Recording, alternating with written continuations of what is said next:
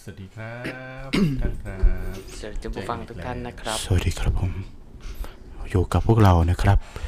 Head Shoulder นะครับ เรื่องเล่าผ่านเงาหัว ผมเงาหัวจักรีแล้วก็เงาหัวทอยผมเงาหัวแม็กนะครับ อยู่กันทุกค่ำคืนวันศุกร์นะครับผมอ่าตั้งแต่สามทุ่มครึ่งไปจนถึงเที่ยงคืนโดยประมาณนะครับ เราจะมาพูดคุย เรื่องราวต่างๆนะครับ ที่จะชวนค้นหัวลุกบ้าง ไม่ลุกบ้างนะครับผม ก็มาวันนี้เราจะมาพูดคุยกันในหัวข้อที่มีชื่อว่า ฝันร้ายจะกลายเป็นผีนะครับ หมายความว่ายังไง ก็หมายความว่า เวลาที่คุณหลับฝันไปนะครับ ฝันร้ายส่วนใหญ่ของคุณนั้นเป็นอะไร วันนี้เราจะมาพูดถึง ฝันร้ายที่จะกลายเป็นผี หรือว่าคุณฝันถึงผีนั่นเอง ผมก็เลยใส่ชุดนอนมาเล่าเลยวันนี้เป็นไงเขาตีไหมเขาตีนะครับจะได้หลับสบายเลยทีเดียวนะครับ ก็ยินดีต้อนรับสมาชิกใหม่ ๆด้วยนะครับ ผมแล้วก็สวัสดีเงาหัวมิ้นท์นภัทรนะครับ เงาหัวพี่ออนกนกพันธ์นะครับ เงาหัวพี่สมมาตรนะครับ ผมตอนนี้ทุกคนที่ทักทายเข้ามาก็จะเป็นอ่า สาวกของเราไปเรียบร้อยแล้วนะครับ มียศเงาหัวนำหน้าทุกคนเลยนะครับ ผมสำหรับใครก็ตามที่เข้ามานะครับ เข้ามาแต่ว่าไม่ได้ทักทายกันกับเราเลยนะครับ เราไม่เห็นเลยว่าใครบ้างนะครับ เราก็ยังไม่อวยยศให้นะอืมทักทายกันเข้ามานะครับสำหรับค่ำคืนนี้วันนี้วันศุกร์นะฮะวันศุกร์สุดสัปดาห์ หลาย ๆ คนพรุ่งนี้ก็หยุดเนาะค่ำคืนนี้ก็อยู่ด้วยกันนะครับ มา มาเล่าเรื่องหลอนๆไปด้วยกันนะท็อปิกวันนี้ก็อย่างข้างต้นที่พี่จักรีได้บอกนะครับ ฝันร้ายกลายเป็นผี ใครที่มีประสบการณ์ลักษณะนี้ หรือเคยฟังเคยได้ยินได้ฟังนะ โทรมาเล่าเรามีช่วงเปิดสายให้เหมือนกันนะครับ แล้ววันนี้พี่จักรีและพี่ทอยเนี่ยก็เตรียมเรื่องมา มาก็เยอะเลยครับเยอะเลยผมนะครับผม ก็อย่างเช่น วันนี้เรามาขายฟักทองกันนะครับ ไม่ใช่ยังไม่ฮาโลวีนยังไม่ทันนะครับ ผมพอดีว่าเรามีภารกิจช่วยเกษตรกรนะครับ ผม ผมก็เลยขอถือโอกาสนะครับ พื้นที่ตรงนี้นะครับ ขายฟักทองให้กับเกษตรกรที่จังหวัดแม่ฮ่องสอนด้วยนะครับผม ก็เดี๋ยวจะมาเล่าให้ฟังเดี๋ยวครับเดี๋ยวจะหายร้อนนะครับงั้นก็เข้าสู่ช่วงร้อนกันไปก่อนนะครับผมครับผมก็ อย่างที่บอกขั้นต้นครับ ฝันร้ายกลายเป็นผีเนี่ยท็อปิกอาจจะฟังดูเอ๊ฟังดูเป็นเป็นเรื่องเหมือนหนัง เหมือนหนังไปหน่อยเนาะฝันร้ายกลายเป็นผี แต่ว่าผมเชื่อว่าสิ่งที่พี่ทอยกับพี่จิกีนำมาเล่าสู่กันฟังในวันนี้อาจจะทำให้เราได้รู้สึกได้ได้เห็นอีกมุมมอง ว่ามันเอ้ยมันก็มีคนที่ได้รับประสบการณ์ลักษณะนี้มาบ้างนะครับอะ แล้ววันนี้เห็นพี่ทอยมีอะไรเกริ่นๆเกี่ยวกับท็อปิกในส่วนตรงนี้ไหมครับ ครับผมเอ่อต้องสวัสดีท่านผู้ฟังทางบ้านนะครับนะครับ ที่วันนี้ก็กลับมาอยู่กับเราเหมือนเดิม อันนี้เรื่องของความฝันเนี่ยครับ มันมันครับมีหลายรูปแบบเนาะครับผมบางเรื่องเนี่ย บางเรื่องก็ฝัน แล้วไม่คิดว่ามันจะเป็นจริงเอาเอา กลายเป็นว่าพอตื่นมาในโลกแห่งความจริง มันก็ดันเกิดขึ้นจริง โอ้โห บางคนก็มีความฝันที่รู้เหตุการณ์ล่วงหน้าครับผมนะครับ บางคนที่มีความฝันเห็นลอตเตอรี่ซื้อหวยถูกก็บ่อยบ่อยๆครับผมฝันเหล่าเป็นนิมิตก็อืมเหล่านี้เหล่านี้เนี่ยมันมีที่มานะครับ ว่าฝันแต่ละอย่างเนี่ยเขาเรียกว่าอะไรนะคครัรับบผมแต่ก่อนที่จะไปถึงความฝันตรงนั้นนะครับ อืมไม่ทราบมีท่านที่ท่านผู้ฟังทางบ้านเนี่ย มีตอนก่อนเปิดรายการเรามี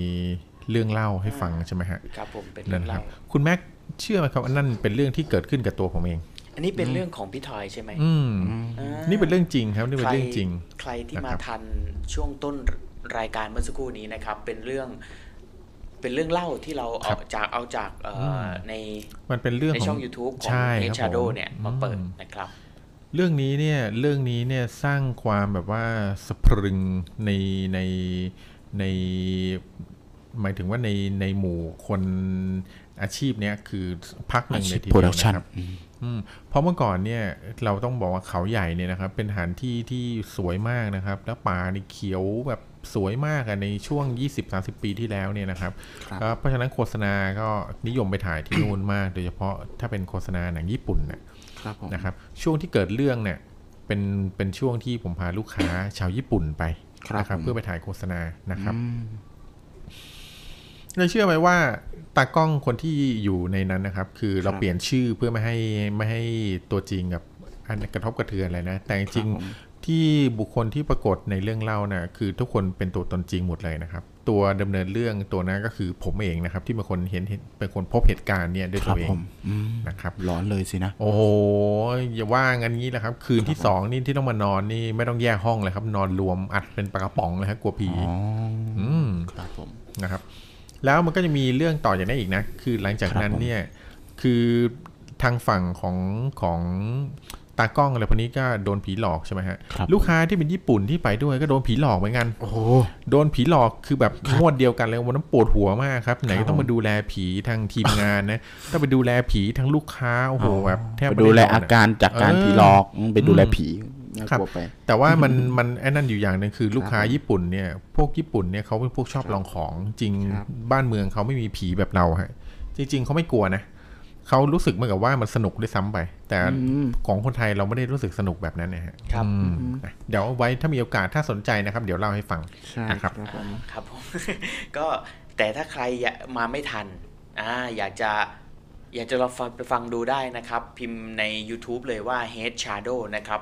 เอ่อโลโก้ก็จะเป็นอย่างที่คุณผู้ฟังทุกท่านเนี่ยได้เห็นข้างต้นไปแล้ว เป็นรูปหัวสีน้ำเงินน้ำเงินนะฮะ พิมพ์ว่า Head Shadow นะครับผมก็จะมีเรื่องเล่าเรื่องเล่าเนี่ยที่เราเปิดเมื่อข้างต้นเนี่ยครับผมเยอะแยะมากมายเลยลองเข้าไปฟังได้นะครับผมแล้วก็ ที่สำคัญเข้าไปแล้วแล้วก็อย่าลืมกด subscribe ด้วยนะครับครับผมอ่าก็เป็นเป็นเรื่องที่ทั้งสนุกทั้งน่าสนใจและมีความหลอนแล้วมีภาพประกอบด้วย อาจจะได้อีกฟีลลิ่งหนึ่งในการที่เราจะได้รับฟังเรื่องราวเนาะอ่าแล้วมาฟังค่ำเอ่อของค่ำคืนนี้นะฮะกับเอ่อวันนี้เห็นพี่ตะกี้ว่ามีข่าวอะไรหลอนๆมาฝากคุณผู้ฟังทุกท่านด้วยเหรอครับเออจริงๆแล้วตอนนี้นะครับผมอยู่ในช่วงที่ฝนตกอืม นะครับ เป็นช่วงฝนตกทุกคนก็อาจจะนอน คือแปลกใจเหมือนกันนะครับในเรื่องนี้เป็นเรื่องที่ผมรู้สึกว่าเอ่อแต่ละคนนะครับมีประสบการณ์ที่แตกต่างกันนะครับสำหรับผมเนี่ยเวลาฝนตกนี่จะนอนหลับสบายใช่ผมเหมืนะอครับนกันใช่ไหมแต่บางคนเนี่ยฝนตกเนี่ยจะรู้สึกว่าหลอนนอนหลับไม่ค่อยหลับเออนะพี่ทอยเป็นยังไง ก็เป็นแบบไหนผมว่าฝนตกฝนตกแล้วนอนไม่หลับบางคนบางคนนอนไวนะ คือหมันถึงว่าบางคนต้องนอนในสภาพแวดล้อมที่เงียบจริง ๆ ถึงจะนอนหลับอ่าแต่พอมีฝนมีอะไรก็รู้สึกว่าลำคาญเสียงฝน หยดบนหลังคาโดนสังกะสีอะไรแบบนี้อาจจะทำให้นอนไม่หลับใช่ไหมใช่ครับ คือเดี๋ยวเราต้องถามแบบเอ่อเพื่อนๆนะครับที่เข้ามาฟังเรานะครับในวันนี้นะครับว่าในอากาศแบบนี้นะครับ ฝนที่ฝนตกนะครับ ตอนนี้เอ่อ ที่สตูของเรานะครับสถานีของเรานี่มีฝนตกตลอดเลยนะครับ แล้วก็พายุอะไรนะฮอนอื่นอืมเพราะโนอื่นเอ้ยนออื่นนออื่นนออื่นกำลังจะเข้าแล้วนะครับ แล้วก็ครับภาคอีสานตอนบนกับตอนล่างนี่ ตั้งแต่พรุ่งนี้เป็นต้นไปนี่ก็ถือว่าจะมีฝนตกอ่า ตลอดทุกพื้นที่เลยนะครับทั้งวันทั้งคืนที่เขาบอกนะครับคผรับมผมตอนนี้ชั้นล่างเราก็น้ำท่วมเรียบร้อยอ่าแล้วนะเจ้านะครับลงไปนี่ไฟช็อตเลยทีเดียวนะครับ ผมก็อันนี้คือเป็นเรื่องที่จะเกรินเข้าสู่เรื่องเล่าข่าวหลอนนะครับ ผมซึ่งผมมีโอกาสได้ไปอ่านมานะครับ ก็เป็นคือต้องบอกก่อนนะครับในช่วงแรกของรายการของเราตอนนี้เราจะมีเปลี่ยนแปลงนิดหน่อยนะครับ ผมช่วงแรกนี้เราจะเอาเรื่องของเอ่อ ข่าวข่าวนะครับ หรือว่าเรื่องเล่าที่เราไปพบเจอมาในแฟนเพจใน Facebook ใน YouTube ในอะไรก็ตามนะครับ มาเล่าสู่กันฟังนะครับ มาเล่าคุยกันว่าเฮ้ยตอนนี้เขามีเรื่องอะไรคุยกันบ้างในโซเชียลนะครับ เรื่องที่ผมไปเจอมานี่ก็ค่อนข้างที่จะเออเป็นเรื่องที่ ครับน่ากลัวไหมก็เหมือนจะน่ากลัว แต่ว่าก็เป็นเรื่องน่ามหัศจรรย์นิดหนึ่งนะครับ ผมเกี่ยวกับความฝันไหมก็ ก็ไม่เชิงครับ แต่ว่าเป็นเรื่องที่จะพูดว่าเป็นเรื่องเกี่ยวกับความฝันก็ได้ครับ แต่ว่ามันเป็นเรื่องเหมือนเหมือนเหมือน เราเคยคุยกันไปแล้วเนอะใน EP ระลึกชาติอืมเออเป็น EP ระลึกชาตินะครับ เรื่องนี้น่าสนใจ เพราะว่าผมไปเจอมาในในกรุ๊ปใครก็ตามที่มาจากกรุ๊ปผีนะครับต่างๆเนี่ยก็จะเห็นว่ามีเรื่องเล่ามากมายที่เอามาเล่าส่วนฟังเรื่องนี้เป็นเรื่องที่ที่ผมก็ไม่แน่ใจว่าเป็นเรื่องจริงหรือเปล่าแต่เขาเคลมว่าเป็นเรื่องจริง นะครับ ก็มันมีผู้หญิงอยู่คนหนึ่งนะครับ ที่ที่เขาคิดว่าตัวเองเนี่ยระลึกชาติได้นะครับตัวเองระลึกชาติได้นะครับ แล้วก็เกิดมาเนี่ยจำได้เลยนะครับ ว่าตัวเองตายเพราะอะไรอ่าตายเพราะอะไรก็คือเขาบอกว่าเขาตายเพราะว่าไม่หายใจเอ่อใช่ไม่หายใจ ทุยไม่ใช่ครับเอ่อเขาตายเพราะว่าเขานะครับ โดนสามีทิ้งนะครับ แล้วก็ตัวเองก็ท้องอืม นะครับท้องได้สามเดือนนะครับ จริงแค่โดนทิ้งไม่น่าตายนะเออใช่ใช่โดนทิ้งมาจากชั้นสามครับเขาว่าอะไรผมถุยไม่ใช่นะครับผม ก็คือเขาโดนทิ้งนะครับ แล้วเขาก็เลยฆ่าตัวตายนะครับ เรื่องเล่าเรื่องนี้ผมไปอ่านเจอผมก็สะดุ้งเหมือนกันนะครับฆ่าตัวตายด้วยการที่ตัวเองเนี่ยมีเขาเรียกว่ามีท้องอืมอยู่นะครับด้วยนะครับ ก็คือการตายท้องกลมตายนี่แหทั้ละงกลมสินะใช่แต่ไม่น่าเชื่อเขาบอกว่าเขาโตมาแล้วเขาจำได้หมดเลยว่าเขาตายเพราะเรื่องนี้ นะครับเขาตายเพราะเรื่องนี้ตอนนั้นเขาก่อนตายเขาเป็นครูด้วยเขาจำได้ว่าเขาชื่อครูนู่นนี่นั่นอะผมจะไม่เล่าแล้ว เพราะว่าหลายท่านอาจจะมาจากกลุ่มผีที่คนเอาไปพิมพ์นะครับเพราะว่าผมเห็นว่าเขาเอาไปแชร์หลายที่แล้วรู้สึกว่ามันน่าจะเป็นทอล์กอยู่พอสมควรก็เลยเอามาเล่าสู่กันฟังนิดนึงนะครับ ก็เขาก็เล่าบอกว่า พอเขาอ่าเป็นเด็กตอนเขาเป็นเด็กเขาจำได้หมดเลยนะเขาจำได้เขาบอกว่าแฟนเขาชื่อนู่นชื่อนี่นะครับสมมุติว่าแฟนเขาชื่อชื่อ นายเอแล้วกันนะครับผมเขาบอกว่าแฟนเขาอะพี่เอเนี่ยนะครับไปหนีไปแต่งงานใหม่นะครับหนีไปแต่งงานใหม่ แล้วเขาก็เลยท้องแล้วเขาเฮ้ยเขาท้องแล้วเขาก็แบบเสียใจนะครับตอนนั้นเขาเป็นครูอยู่ แล้วเขาก็ฆ่าตัวตาย แล้วพอเกิดมาเป็นเด็กนะครับอายุได้ประมาณสักอ่าห้าหกขวบอะไรเงี้ยประมาณนะครับพอรู้ภาษาแล้วรู้เรื่องรู้ราวประมาณนิดหนึ่งแล้วก็เล่าเรื่องเล่าเล่ารายได้แล้วจำรายละเอียดได้หมดแล้วอะไรอย่างเงี้ยนะครับ ก็ อยากให้แม่พาไปหาพี่คนนี้นะครับ ก็ไปเจอพี่คนเนี้ยนะครับ ซึ่งก็ยังมีชีวิตอยู่ด้วยนะครับ ผมพี่เอเนี่ยนะครับแต่ว่าพี่เอเนี่ยก็มีสามมีภรรยาไปเรียบร้อยแล้วนะครับมีครอบครัวไปเรียบร้อยแล้วนะครับ ทีเนี้ยด้วยการที่แบบว่าด้วยความผูกพันนะครับ ผูกพันด้วยอะไรหลายอย่างนะครับเขาก็ผู้หญิงคนนี้ก็เหมือนกับไปนั่งตักไปกอดไปหอมแก้มเขาเป็นเด็กไงอืมนะครับ ก็คือแบบผูกพันมากหอมแก้มตับอะไรเงี้ย ตลอดเวลาเลยนะครับ ตั้งแต่เด็กจนโตเลยนะครับก็คือรู้จักกับรู้จักกันจนเด็กจนโตเลยเล่าให้พี่คนนี้ฟังเขาก็ว่าตกใจอืมนะครับ ก็แต่ว่าก็อ่ามีความอ่าบ้านสองบ้านก็มีการรู้จักกันตั้งแต่นั้นเป็นต้นมานะครับ จนเด็กคนเนี้ยเติบโตมานะครับเขาก็เล่าว่าในระหว่างที่เติบโตเขารู้สึกคับแค้นใจมากอืมนะครับ รู้สึกคับแค้นใจที่แบบได้เจอเอ่อ คือเหมือนแบบคิดถึงอดีตเสมอเลยว่าโดนทิ้งโดนทิ้งอะไรเงี้ยนะครับเขาก็เหมือนกับประมาณว่าเอ่ออยากจะไปทำร้ายตลอดเวลาเลยครับก็จะหึงใช่ไปอืมอยากเข้าไปทำร้ายตลอดเวลาอะไรเงี้ยแต่ว่าก็คือทำไม่ได้ก็คือเหมือนเหมือนความคือแบบสถานะปัจจุบันมันไม่ใช่แล้วอะไรอย่างเงี้ยนะครับผมแล้วผู้ชายคนนั้นเขาก็ไม่ได้คิดอะไรเงี้ยเขาเอ็นดูเหมือนลูกเหมือนหลานแล้วอะไรเงี้ยนะครับ แล้วก็พอพอผ่านไปพอโตนะครับ อายุเขาบอกว่าอายุเขาประมาณสักสามสิบแล้วเขาแบบ ไม่มีแฟนเลยอืมนะครับ ไม่มีแฟนเลยเหมือนมันจิตผูกพันแต่กับผู้ชายคนนี้อืมนะครับเขาก็เลยตัดสินใจแบบเดินเข้าไปขออโหสิกรรมอืมนะครับภาพที่เข้ามาแชร์ แล้วก็มีการพูดคุยกันเยอะแยะเลยในกลุ่มผีต่างๆ เนี่ยนะครับ ก็คือเออภาพของผู้หญิงคนนี้นะครับ นั่งกราบตักของผู้ชายคนหนึ่งที่เป็นอายุเยอะกว่าอะไรเงี้ยนะครับ เออเขาบอกว่า ผู้หญิงคนนี้ว่าขนาดโตมาแล้วยังอยากจะเข้าไปหอมแก้มอยากไปอะไรทั้งที่แบบทั้งรักทั้งเกลียดอะพูดง่ายๆคือทั้งรักทั้งชังบางทีก็อยากจะไปทำร้ายบางทีก็อยากจะเข้าไปหอมแก้มอะไรเงี้ยคือเป็นอย่างนี้ตลอดเลยจนโตจนอายุสามสิบแล้วแบบไม่มีแฟนเลยนะครับ ก็เหมือนกับว่าพระแนะนำเขามั้งครับ บอกว่าให้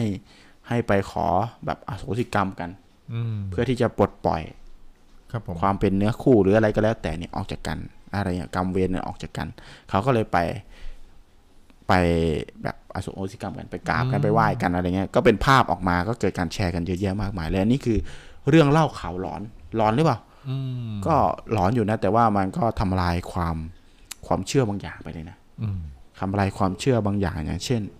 การที่ฆ่าตัวตาย แล้วแบบจะต้องวนอยู่แบบนั้นอีกหลายพันชาติอะไรก็ว่าไปนะอืมอันนี้คืออยู่ในช่วงอายุคนเลยนะเกิดตายปุ๊บก็เกิดปั๊บเลยนะอืมตายใช่ไหมครับปั๊บอืมก็ทำลายความเชื่อหลายอย่าง แต่ว่าถ้าจริงนะนะครับผม อันนี้ก็ถือว่าไปพบไปเจอมาคือ เดี๋ยวต่อไปในอนาคตเนี่ยเอ่อรายการของเราในช่วงต้นเนี่ย เราจะไปเจออะไรที่เกิดการทอล์กขึ้นมา ในโซเชียลในสังคมนะครับที่เป็นเกี่ยวกับเรื่องความหลอนเกี่ยวกับเรื่องผีเกี่ยวกับเรื่องอะไรอย่างเงี้ยนะครับครับผมเราก็จะเอาหยิบยกมาเล่าสู่กันฟังนะครับ เรื่องนี้ก็คือมันจบด้วยการที่ว่าเอ่อเขาก็พูดกับแม่เขาว่า ต่อไปนี้เขาก็จะได้เขาก็จะปลดปล่อยตัวเองแล้ว เออ นะคอะไรรับประมาณแต่ก็นี้น่าสงสารนะ มาใช่ปลดปล่อยสงสารตัวเองตอนอายุ30เนี่ย ครับใช่ใช่ใช่เฮ้ยพี่เขาเขายังมีตัวตนอยู่มาฟังด้วย ไม่ครับผมก็จะบอกว่าเขาปลดปล่อยน่าสงสารว่าปลดปล่อยตัวเองตอนอายุ30เนี่ย คือถ้าเขาสามารถอโหสิกรรมได้เร็วกว่านี้เนี่ยใช่เขาจะมีใช่ความสุขได้เร็วกว่านี้ ใช่ ใช่ไหมครับแต่พอเขารอมาถึง30ปีขนาดการเขาต้องให้อทภันยทุกข์ทรมานมา30ปีเลยนะครับอ๋อเรื่องนี้ก็สอนให้รู้ว่าเรื่องการให้อภัยใช่ไหมถูกต้องครับผมอืมถูกต้องครับผมอืมก็เป็นเป็นข่าว ครับที่ข่าวร้อนที่เราไปหาข่าวร้อนมา ที่ใช่ที่ที่มันกำลังเป็นกระแสอยู่ในกรุ๊ปผีกรุ๊ปอะไรที่เขาแบบเล่าเรื่องผีกันนะครับก็คือผมก็จะมาหยิบยกนะมาเล่าใช่ให้ฟังหยิบยกนำมาฝากทุกฟังนะครับ อ่า สวัสดีพี่นัฐกิจครับพี่เงาหัวแซม พี่เงาหัวแซม ครับ พี่เงาหัวแซมบอกว่า วันนี้อาจจะไม่ได้ฟังสด ครับผม นาน อะเดี๋ยวรอฟังแห้งแทนนะฮะ วันนี้เป็นครับวันเกิดพี่ แซมด้วอ้าวยวันเกิดพี่แซมเหรอวันนี้อ้าวเหรอวันเกิดพี่เงาหัวแซมอะขอให้ทุกท่านนะครับ ผมอ่ามาอวยพรวันเกิดให้พี่เงาหัวแซมกันหน่อยเร็วอ่านะครับผมขให้อะควสุขเรามกๆจะร้องเลยสักหนึ่งผลงานเพลงนะครับผมโอเค Happy birthday to you เอ อ Happy birthday to you ผมว่าเปลี่ยนเป็นโอพรดีกว่าโอเคเปลี่ยนเป็นโอโอเคพครรับดีพี่กว่าครับอ่าก็ขอให้พี่แซมนะครับ พี่เงาหัวแซมก็อ่ามีความสุขครับนะครับพี่อืมอ่าไม่มีโรคภัยไข้เจ็บนะครับครับแล้วก็ผมมีอ่าเรื่องเล่ามาเล่าสู่เราฟัง มีเรื่องดีๆมาเล่าสู่เราฟังครับแล้วกันผมนะครับผมก็ขอให้มีความสุขแล้วกันมากๆเลยเช่นนะคกัรับนผมครับขอบคุณที่เข้ามาแจ้งนะฮะวันนี้เดี๋ยวรอฟังแห้งก็ได้นะครับ ผมวันนี้ขอให้สนุกเต็มที่นะครับ ยังไงก็ดูแลรักษาสุขภาพด้วยเพราะว่าฝนตกเห็นว่าออกไปกินข้าวข้างนอกใช่เดี๋ยวจะไม่สบายเอานะครับอ่าก็เออพอดีเมื่อกี้คือเกรินไปไว้ว่าอ่าใครบ้างนะครับผมคือมันเป็นความสงสัยส่วนตัวของผมเองว่า ใครบ้างที่นอนตอนกลางคืนเนี่ยแล้วฝนตกเนี่ย กลัวบ้างเออ กลัวบ้างเพราะว่าผมถามมาหลายคนเนี่ยเขาบอกว่านอนสบายอืมนะครับ ผมนี่ของโปรดเลยเออคือเมื่อไหร่ที่รู้สึกว่าฝนตกเนี่ยคือแบบแทบจะมองหาที่นอนก่อนเลยเออใช่ขอขอเก็บช่วงเวลานี้เพราะอาจจะเป็นด้วยความที่ประเทศเราเนี่ยเป็นครับเมืองร้อนเนาะอ่าประเทศเราเมืองร้อนคือพอฝนตกเนี่ยรู้สึกเย็นอ่าแต่เคยถามคนอื่นเหมือนกันนะเขาบอกว่าไม่ชอบฝนตกเพราะมันมันมันแฉะมันชื้นมันอะไรอย่างเงี้ยครับแต่ ผมน่าจะอยู่บ้านนอกเยอะมากใช่กลิ่แล้วนทีฝนนี้มันคนหอมที่ไม่ชอบตอนที่ที่ผมไปเจอมานะครับ เขาก็ให้เหตุผลว่าเขากลัวอืมว่าผีคือเวลาฝนตกเขาบอกว่าบรรยากาศมันได้ อืมนะอืมฝนตกแล้วบรรยากาศมันเหมือน มันเหมือนหลอนอะหลอนขึ้นไปอีกอะเขาบอกว่าเขาเคยเจอคนนี้นะคือซึ่งซึ่ง ซึ่งคนอื่นผมก็เคยได้ยินมาเหมือนกัน ก็เหตุผลคล้ายๆกันก็คือบรรยากาศมันได้เวลาฝนตก แต่ถ้าเกิดเขาอยู่ถ้าเกิดเขาอยู่กับแฟนเนี่ยมันจะอีกได้อีกบรรยากาศหเอนึ่งอเลยอันนั้นนะครัน่าบกลัวครับผมแฟนน่ะน่ากลัวเขาก็คือจริงๆเอ่อแต่ว่าคนเนี้ยที่ที่บอกผมเล่าเล่าให้ผมฟังเนี่ยเขาบอกว่าเขาไม่เคยมีประสบการณ์เอาผู้ชายผู้หญิงคนนี้อ่าผู้ชายอืมเขาเคยมีประสบเดี๋ยวเขามีเขาเคยมีประสบการณ์นะครับเขาเคยมีประสบการณ์เอ่อเหมือนบ้านเขาอยู่ต่างจังหวัดเหมือนกันครับผมเหมือนคุณเงาหัวแมงนี่แหละนะครับ แล้ว วันนั้นฝนตกเขาต้องออกมาเก็บผ้าตอนกลางคืนอืมนะครับผู้ชายนะผู้ชายเก็บผ้า เดินเข้ามาเขาเห็นผู้หญิง อืมคือเขาคิดว่าเป็นผู้หญิง เพราะว่าเอ่อเป็นผมยาวอืมยืนอยู่กลางฝนครับผมนะครับ ยืนอยู่กลางสายฝนสีดำอืมเป็นเงาดำๆมาเห็นเป็นผมเลยนะครับ ผมเป็นซิลูเอตดำอืมๆนะครับเขาเห็นเฮ้ยแบบทำไมมายืนอยู่แบบ ตรงนี้อืมอ่าคือหน้าบ้านเขานั่นเองครับคือบริเวณบ้านเขาเนี่ยมันคือเป็นรั้วใช่ไหมเป็นครับรั้วเป็นเป็นพวกรั้วกระถินอะไรอย่างเงี้ยใช่ไหมครับผมแล้วก็มีมีผู้หญิงคนหนึ่งมายืนอยู่หน้าบ้านอืมนะครับ ในระหว่างที่ยืนอยู่นั้นเน่ะเสียงฝนคือแบบไม่ตกหนักมาก แต่คืออก็ตกเสียงฝนอ่ากระทบสังกะสีอย่างเงี้ยใช่ไหมครับเอ่อจากนั้นอะเสียงหมาก็หอนแทรกออกมาอืมมันทำให้เขารู้ว่า เฮ้ย ไม่ใช่แหละ อืมอ่าไม่ใช่คนละตอนแรกเขากะว่าจะเรียกเขาคิดว่าหลานเขาหรืออะไรเงี้ยครับ แต่ดูดูๆไปมาไม่ใช่หลานเขาไม่น่าผมยาวอะไรเงี้ยเออแล้วจากนั้นมานะครับคือเขาก็วิ่งขึ้นบ้านแล้วเขาก็นอนนะอันนี้คือเป็นเรื่องที่เขาบอกว่าเขาไปเจอมา แล้วหลังจากนั้นคือประสบการณ์ฝนตกยามค่ำคืนของเขาก็เปลี่ยนไปอีกคือหมายความว่ามันจะเป็นเรื่องน่ากลัวของเขาไปเลยอืมเออคือเขารู้สึกว่าเวลาที่ฝนตกปุ๊บเขาจะหลับตาแล้วเขาจะเห็นภาพ เขาจะคิดถึงเรื่องนี้ ใช่เขาจะคิดถึงเรื่องนี้อืมนะครับผมอ่าก็อันนี้ตรงกับสุภาษิตจีนนะครับชื่อว่าสุภาษิตจีนนะว่าคนโดนงูกัดหนึ่งทีเนี่ยครับกลัวเชือกเปียกน้ำไว้สิบปีเลยครับผมพอเห็นเชือกเปียกน้ำปั๊บก็จะคิดว่ามันเป็นงูอย่างเงี้ยอ๋อเออเหมือนเราฝังใจไปเลยนะครับอืมครับเนี่ยเนี่ยนี่เป็นเรื่องที่พอดีผมครับผมก็ผมก็ไม่ค่อยเวลาที่ฝนไม่ตกผมกลัวผีมากกว่า ผมไม่รู้เป็นไรผมรู้สึกว่าผีไม่คงตากฝนเนี่ยคงไม่ไม่คงไม่มาหกลลัวอกผีเป็นหวัดว่างั้นเอออีคกรับผมอีกอย่างผมคิดหวังว่าดีหวังดีฝนตกเนี่ย เสียงฝนมันกลบเสียงทุกอย่างอ๋อ มันกลบเสียงทุกอย่างเลยกรุงก็คือทุกอย่างเป็นเสียงเดียวใช่เป็นเสียงโวกเวกโวยวายใช่ มันจะมากระซิบอะไรกูไม่ได้ยินเลยจะมาไอ้กระซิบอะไรไม่ได้ยินแล้วเอออ่าก็เป็นก็เป็นสิ่งหนึ่งอะที่พี่ใช่สิกีบอกว่าเออครับฝนตกเนี่ยเป็นยังไง เพราะช่วงเนี้ยหลายครับๆจังหวัดเห็นว่าพรุ่งช่วงวันนี้พรุ่งนี้แล้วมะรืนเนี่ยฝั่งอีสานเนี่ยจะโดนหนักนะฮะใช่ก็ขอความเป็นห่วงเป็นใยไปด้วยแล้วกันครับนะครับ ใครที่อยู่แถวภาคอีสานที่กำลังฟังตอนนี้นะครับ ก็ยังไงก็ ดูแลรักษาสุขภาพด้วยนะครับอื้อหืออ่าอืมสุดยอดเลย จริงแล้วฝนตกนี่ดีนะ ดียังไงครับเพราะเวพี่ลาฝนตกเนี่ยนะครับ มันทำให้คนที่นอนหลับนอนไม่ค่อยหลับอะฮะอืมหลับได้เร็วขึ้นเอาเหรอเพราะเวลาคนที่นอนไม่ค่อยหลับเวลาฝนตกเนี่ยครับอ่าเขาจะพอจากการได้ยินเสียงฝนตกบนหลังคาเนี่ยแล้วมันมันจะมีเสียงแบบซ้ำๆกันในโทนเดิมตลอดเงี้ยฮะครับมันเหมือนกับว่าเสียงที่ทำให้เขาคลายเครียดนะฮะ ครับผมเออเป็นเสียงคลายเครียดแล้วก็เหมือนกับปลดปล่อย แต่พอไอ้นั่นพอเราฟังเสียงไปเรื่อยๆเราจะรู้สึกว่าเคลิ้มหลับโดยที่ไม่ครัรู้บตัวผมจริง ๆ แล้วผมรู้สึกว่าแล้วแต่ประสบการณ์คนเนาะอืมจริง ๆ ฝนตกบางคนเนี่ยเหงาใช่มันทำให้รู้สึกเหงาเนาะอืมแต่ว่าแบบตกแล้วแบบเสียง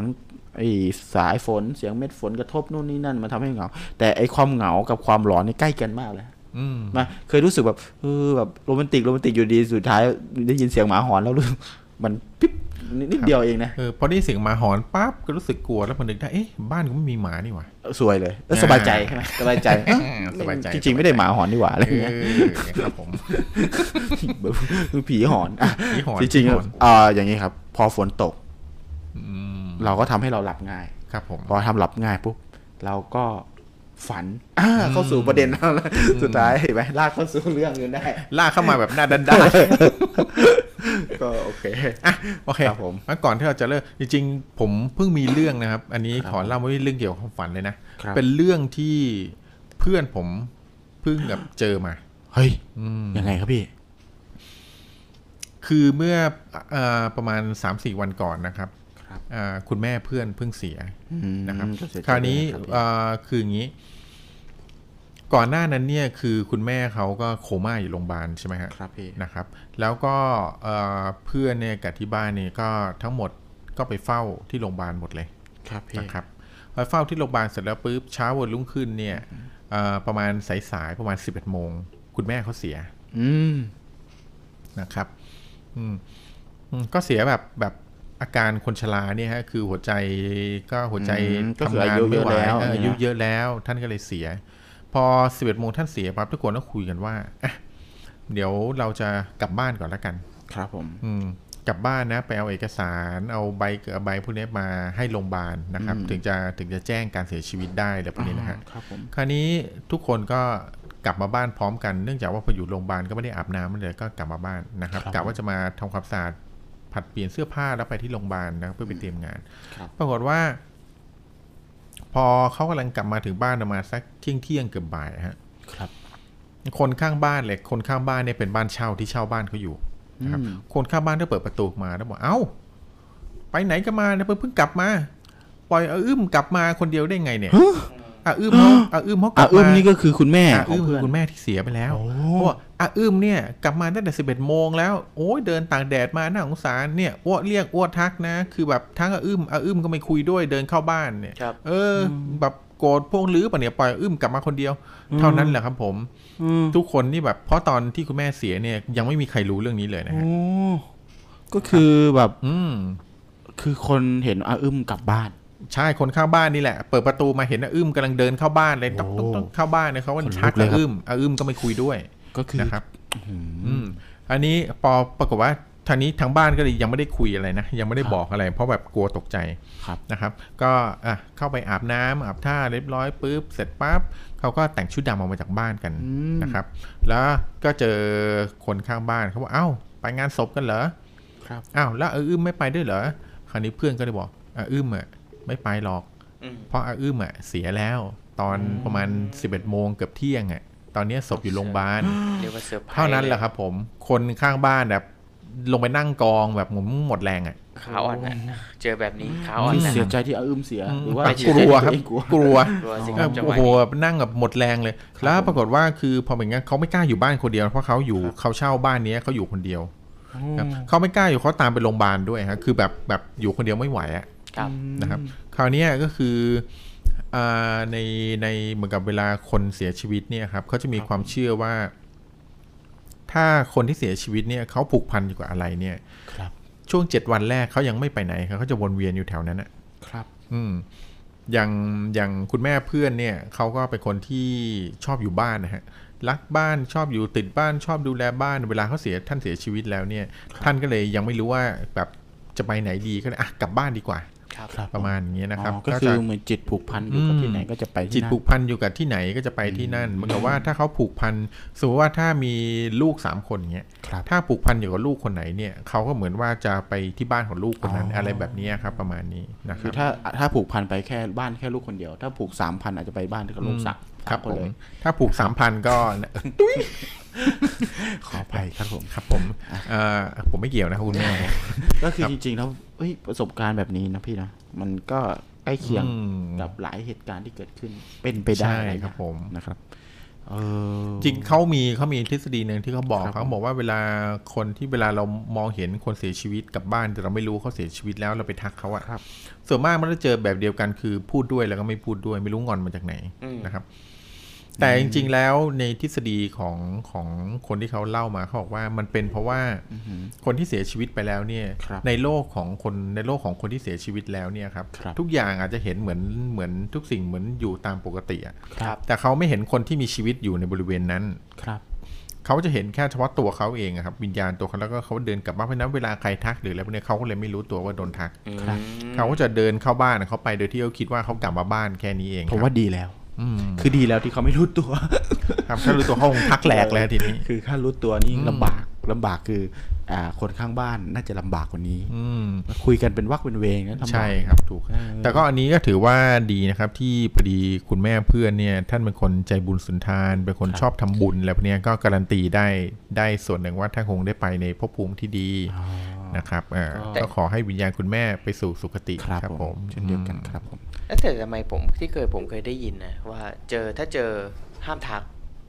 อันนี้เขาไม่รู้ไงฮะเขาไม่รู้เขาไม่รู้ว่าเสียชีวิตไปแล้วฮะครับไม่ไม่ไม่ใช่หมายถึงว่า ถ้าเกิดทักแล้วผีจะเห็นอะไรเงี้ยคือสมมุติว่าเจอผีใช่ไหมอืมอ่าอ่า แล้วเราเอ้ย อะไรอะอะไรเงี้ยครับคืออย่างเพราะนี้ว่าโบราณเขาบอกคืออย่างนี้ถ้าให้ตีความนะ ผมตีความมาว่าคุณแม่ก็บังเอิญไม่รู้ตัวว่าตัวเองเสียชีวิตแล้ว แล้วคนทักก็ไม่รู้อืมต่างคครันบก็ต่างไม่รู้กันอืมต่างคนแต่ว่าต่างถ้าไม่รู้เราเห็นว่าเฮ้ย เอ่อเห็นไม่มั่นใจ คือเห็นแล้วรู้เลยว่าโอ้โหเดินมานี่ขาไม่ถึงพื้นแน่นอนเนี่ยอันเนี้ยห้ามทัก ใช่ไม่มั่นใจอย่าทักแก้ถ้าเป็นมองไม่เห็นซะใช่ถ้าเดินเข้ามาใกล้หลับตาเออเคยเคยดูหนังอืมเคยดูหนังจีนใช่ไหมอืมที่แบบว่ากั้นหายใจแล้วผีก้องก่อยอืมงั้นผีกองกอยเออฮะแล้วเขาเออครับก็เลยก็เป็นเรื่องที่คือคือเข้าใจได้เนาะว่าอืมเอ่อมันมีโอกาสเกิดขึ้นสำหรับสำหรับ เอ่อเนี่ยนะสำหรับเรื่องความแบบลึกลับนะครับอืมเพราะว่ามันเป็นเคสที่เราก็เคยได้ยินมาบ่อยเหมือนกันนะว่าครับเอ่อผู้ที่ตายไปแล้วเนี่ยอยู่ดีก็ปรากฏที่อันเนี้ยผมว่ายังยังเบสิกนะที่ที่เคยอืมได้ยินมาเนาะมันมีคนที่พ่อบอกว่าเสียชีวิตแล้วแบบไม่รู้ตัวแบบ มานั่งกินเหล้ากับเพื่อนอะอ๋อเออ อันนั้นก็ได้ยินนะเอเอออคือแบบมานั่งกินกันเนียนอืมคือแบบสุดท้ายแล้วอะมันตายไปแล้วหลาย หลายเออชั่วโมงแล้แล้ววอะสุดท้ายเพื่อนก็แล้วเพื่อนเขารู้ไหมในวงเพื่อนก็ไม่รู้ฮะใช่ไม่รู้ไม่เคยรู้เออต่างก็ก็สังสรรค์กันเป็นชุดเป็นเป็นคืนคืนๆสุดอ๋อท้ายก็ไม่รู้เอ้ยเรื่องแน่ๆเลยว่าที่ใครเคยเล่าให้ฟังใช่ไหมอ่าฮะอ่า ที่ไปนั่งกินเหล้าด้วยกันแล้วใช้ให้ไปซื้อน้ำแข็งใช่ไหมอืมเออเออเออเออก็คือจริงๆมันมีหลายหลายหลายอืมเรื่องที่มันเป็นแบบนี้นะครับ เดี๋ยวเราถ้ามีโอกาส EP ไหนเราจะมาพูดถึงเรื่องตายไม่รู้ตัวกันดีกว่าอืมนะ เออตายไม่รู้ตัวเนี่ยก็น่าจะแบบอืมเป็นเรื่องที่เป็นท็อปิกหนึ่งได้นะครับครับผมเรื่องตายไม่รู้ตัวที่ต่อปนะครับอะแต่งี้เมื่อกี้จากกีพูดถึงเรื่องผีกองกอยนึกได้อืมว่าครับผีกองกอยทำไมทำไมรู้ไหมทำไมเขาต้องให้กั้นหายใจทำไมครับพี่อืมเพราะว่าผีกองกอยเนี่ยที่ผมไปอ่านมานะฮะในตำราครับผมที่เขาของคนจีนที่เขาเล่ากันมานะเขาบอกผีกองกอยเนี่ยพอเวลามันตายไปแล้วเนี่ยเขาไม่ได้เขาไม่ได้ฟื้นขึ้นมาเนี่ย เพราะว่าเขามองเห็นคนหรืออะไรแบบนี้นะครับ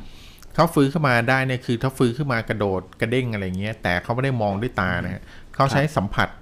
พลังชีวิตอือหือนะครับเพราะในคนจีนเนี่ยเชื่อว่าวิญญาณคนตายเนี่ยเป็นธาตุหยินครับธาตุหยินคือเป็นธาตุเย็นนะฮะครับเพราะฉะนั้นเวลาอากาศมืดลงหรือว่าฝนตกหรืออะไรพวกนี้บรรยากาศพาไปให้ธาตุหยินมันแรงเนี่ยก็มีโอกาสที่เขาจะเจอผีได้เยอะครับผมเพราะฉะนั้นเขาเลยว่าพวกผีเนี่ยจะสัมผัส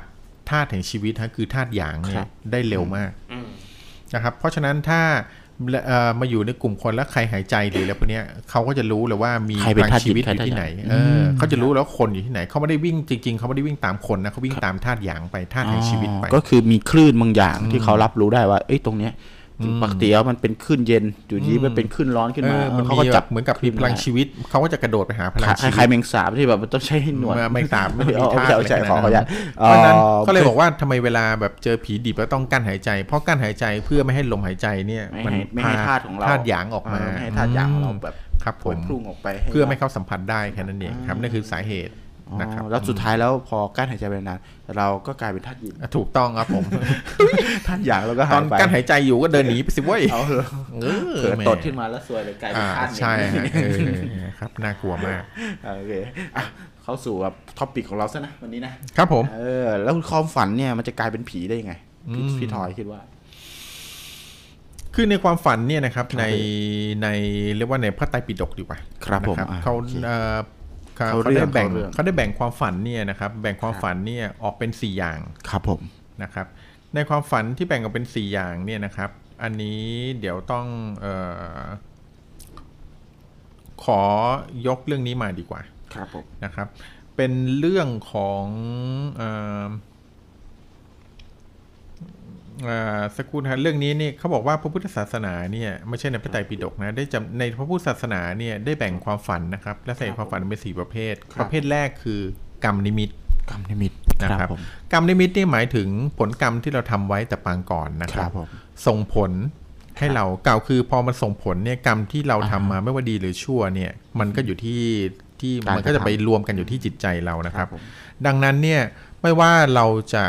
หลอกใครว่าเรากูไม่ได้ทำกูไม่ได้ทำแต่จริงๆในใจเรารู้อยู่แล้วว่าเราทำครับผมนะครับ หลอกคนอื่นได้แต่หลอกใจตัวเองไม่ได้นะครับกรรมนิมิตใช่ เพราะฉะนั้นเนี่ยเราทำกรรมอะไรไว้อะใจเราก็จะรู้อยู่แล้วว่ามันเป็นกรรม เพราะฉะนั้นที่เราเห็นในกรรมขี้ฝัหรืนอเรากรรมตดเราก็จะอะถูรู้กต้องตุ้ยนะไม่ใช่โอเคครับผมพลกรรมนะครับเพราะฉะนั้นเวลาเราเห็นเรื่องในความฝันเนี่ยถ้าเป็นกรรมนิมิตก็หมายถึงการเตือนถึงผลกรรมหรือว่าที่เราได้เคยทำมานั่นเองนะครับนี่คือแบบแรกครับผมแบบที่สองเนี่ยคือเรียกว่าจิตนิวรณ์ จิตนิวรณ์ครับผมอืจิตนิวรณ์หมายถึงจิตของเราอะครับครับเวลาเรากังวลเรากังวลอ่าหรือเราคำนึงถึงสิ่งใดมากๆ เราก็จะฝังใจเกี่ยวกับสิ่งนั้น สังเกตดูเหมือนคนที่ชอบเล่นหวยอะฮะครับชอบเล่นหวย ชอบซื้อหวย ชอบขูดหวย หายใจเข้าเป็นหวย หายใจออกเป็นหวยเนี่ยครับพวกเนี้ยมักจะฝันเห็นเลขท้าย2ตัว3ตัวบ่อย คนอีสานเขาก็เลยแบบอืมได้ตั้งชื่อว่าหวนหวยนั่นเอง จริงเหรอรือไม่หรือไม่ก็หวยหา หวยหา จริงเหรอหวยอันมาหวยหามันจะหวยหาไอ้พวกนี้นี่หวนหวยไม่รู้ยินเอหวนหวยอหวยหวย หวนหวยแปลว่าโกรธแปลว่ากุดหงิดนะ อ๋ออะไรฮะครับผม อะก็จะเป็นอย่างนี้เราคิดถึงสิ่งใดมากก็จะก็จะพบเจอสิ่งนั้นในความก็ฝันคือจิตนิวรณ์จิตนิวรณ์คือความฝันแบบจิตนิวรณ์ครับผมนะอืมอืมอันที่สามเนี่ยเรียกว่าเทพสังเห่าเทพสังหรณ์เออครับออคเทรับพผมสังหรณ์คืออะไรครับ เทพสังหรณ์เนี่ยหมายถึง คือเทพสังหรณ์เนี่ยเขาเรียกว่าเทวดาเนี่ยนะครับ ที่เราในทางพุทธศาสนาเชื่อว่าเรามีเทวดาอยู่ภพภูมิเทวดาอยู่ใช่ไหมครับผมแต่ว่าเทวดาเนี่ยมีทั้งเทวดาที่เป็นมิตรแล้วก็เป็นศัตรูกับเราครับ ถ้าเรา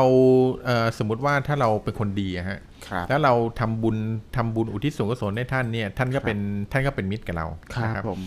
แต่ถ้าสมมติว่าเทวดาท่านอยู่ที่บ้านเราสายไม่ dark เคกับเทวดาสายเทวดาสาย dark ใช่ใช่แล้วไม่เคยทำบุญให้ท่านเลย ไม่ครับไม่ผมคิดถึงท่านไม่ละมันท่านบางทีท่านอาจจะเห็นเราเป็นศัตรูหมั่นไส้เราเอออ๋อเพราะฉะนั้นเขาเรียกว่าเทวดาเนี่ยมีทั้ง สายที่เป็นดีและร้ายมิตรแล้วก็สายที่เป็นศัตรูคือนะคดีรับและร้ายกับเรานะใช่ครับถ้าเทวดาที่เป็นสายดีมาดนใจให้เราฝันเนี่ย เราอาจครัจะบได้เห็นเรื่องดีอืมๆแต่ครัถ้าบเป็นเทวดาร้ายมาดนใจให้เราฝันเนี่ยอ่าเราก็จะเห็นในเรื่องร้ายๆก็คือความฝันแบบที่สามเนี่ยเกิดจากเทวดามาโดนใจนั่นเองมอ่าเขาเรียกเทพสังหรณ์เทพสังหรณ์ถูกต้องครับผม เทพสังโอ้อย่างงี้เอออันนั้นมันหอนหมาอะอันสุดท้ายเขาเรียกธาตุกำเริบ ธาตุกำเริบอืมอืมก็ธาตุเนี่ยเกิดจากแปลในว่าร่างกายของเราเนี่ยนะครับ มันมีประกอบด้วยธาตุดินน้ำลมไฟครับนะครับ เมื่อเรากินอาหารที่มีธาตุใดธาตุหนึ่งเยอะเกินไปเนี่ยครับทำให้ธาตุนั้นนะกำเริบครับอ๋อก็คือเกิดจากสุขภาพนั่นเองถูกต้องเกิดจากร่างกายครับ เราจะกินอาหารที่มันแสลงอืมอาหารที่มันผิดสำแดงครับอย่างเช่นกินผิดเวลาอย่างเงี้ยอืมมันก็เลยส่งเขาบอกว่าผลกระทบต่อถูกความฝันเขาบอกเวลาเรากินข้าวเย็นเนี่ยที่ครับถูกต้องคือไม่ควรกินเกินห้าโมงเย็นอะเออนะครับ นะทำไมอะครับครับอืมพี่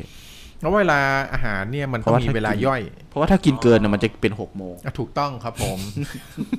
อาหารไอ้เอาขั้นจริง ๆ แล้วเนี่ยอาหารมันต้องมีเวลาย่อยนะคครับรับผมเพราะฉะนั้นก่อนที่เราพอเรากินห้าโมงเย็นเนี่ยธาตุไฟในร่างกายเราเนี่ยก็จะทำการย่อยอาหารไปเรื่อยครับผมๆปุ๊บมันก็จะไปเสร็จประมาณสักทุ่มหนึ่งสองทุ่มสามทุ่มก็เป็นเวลาที่เราเข้านอนพอดีธาตุไฟในร่างกายไม่ต้องทำงานนะฮะ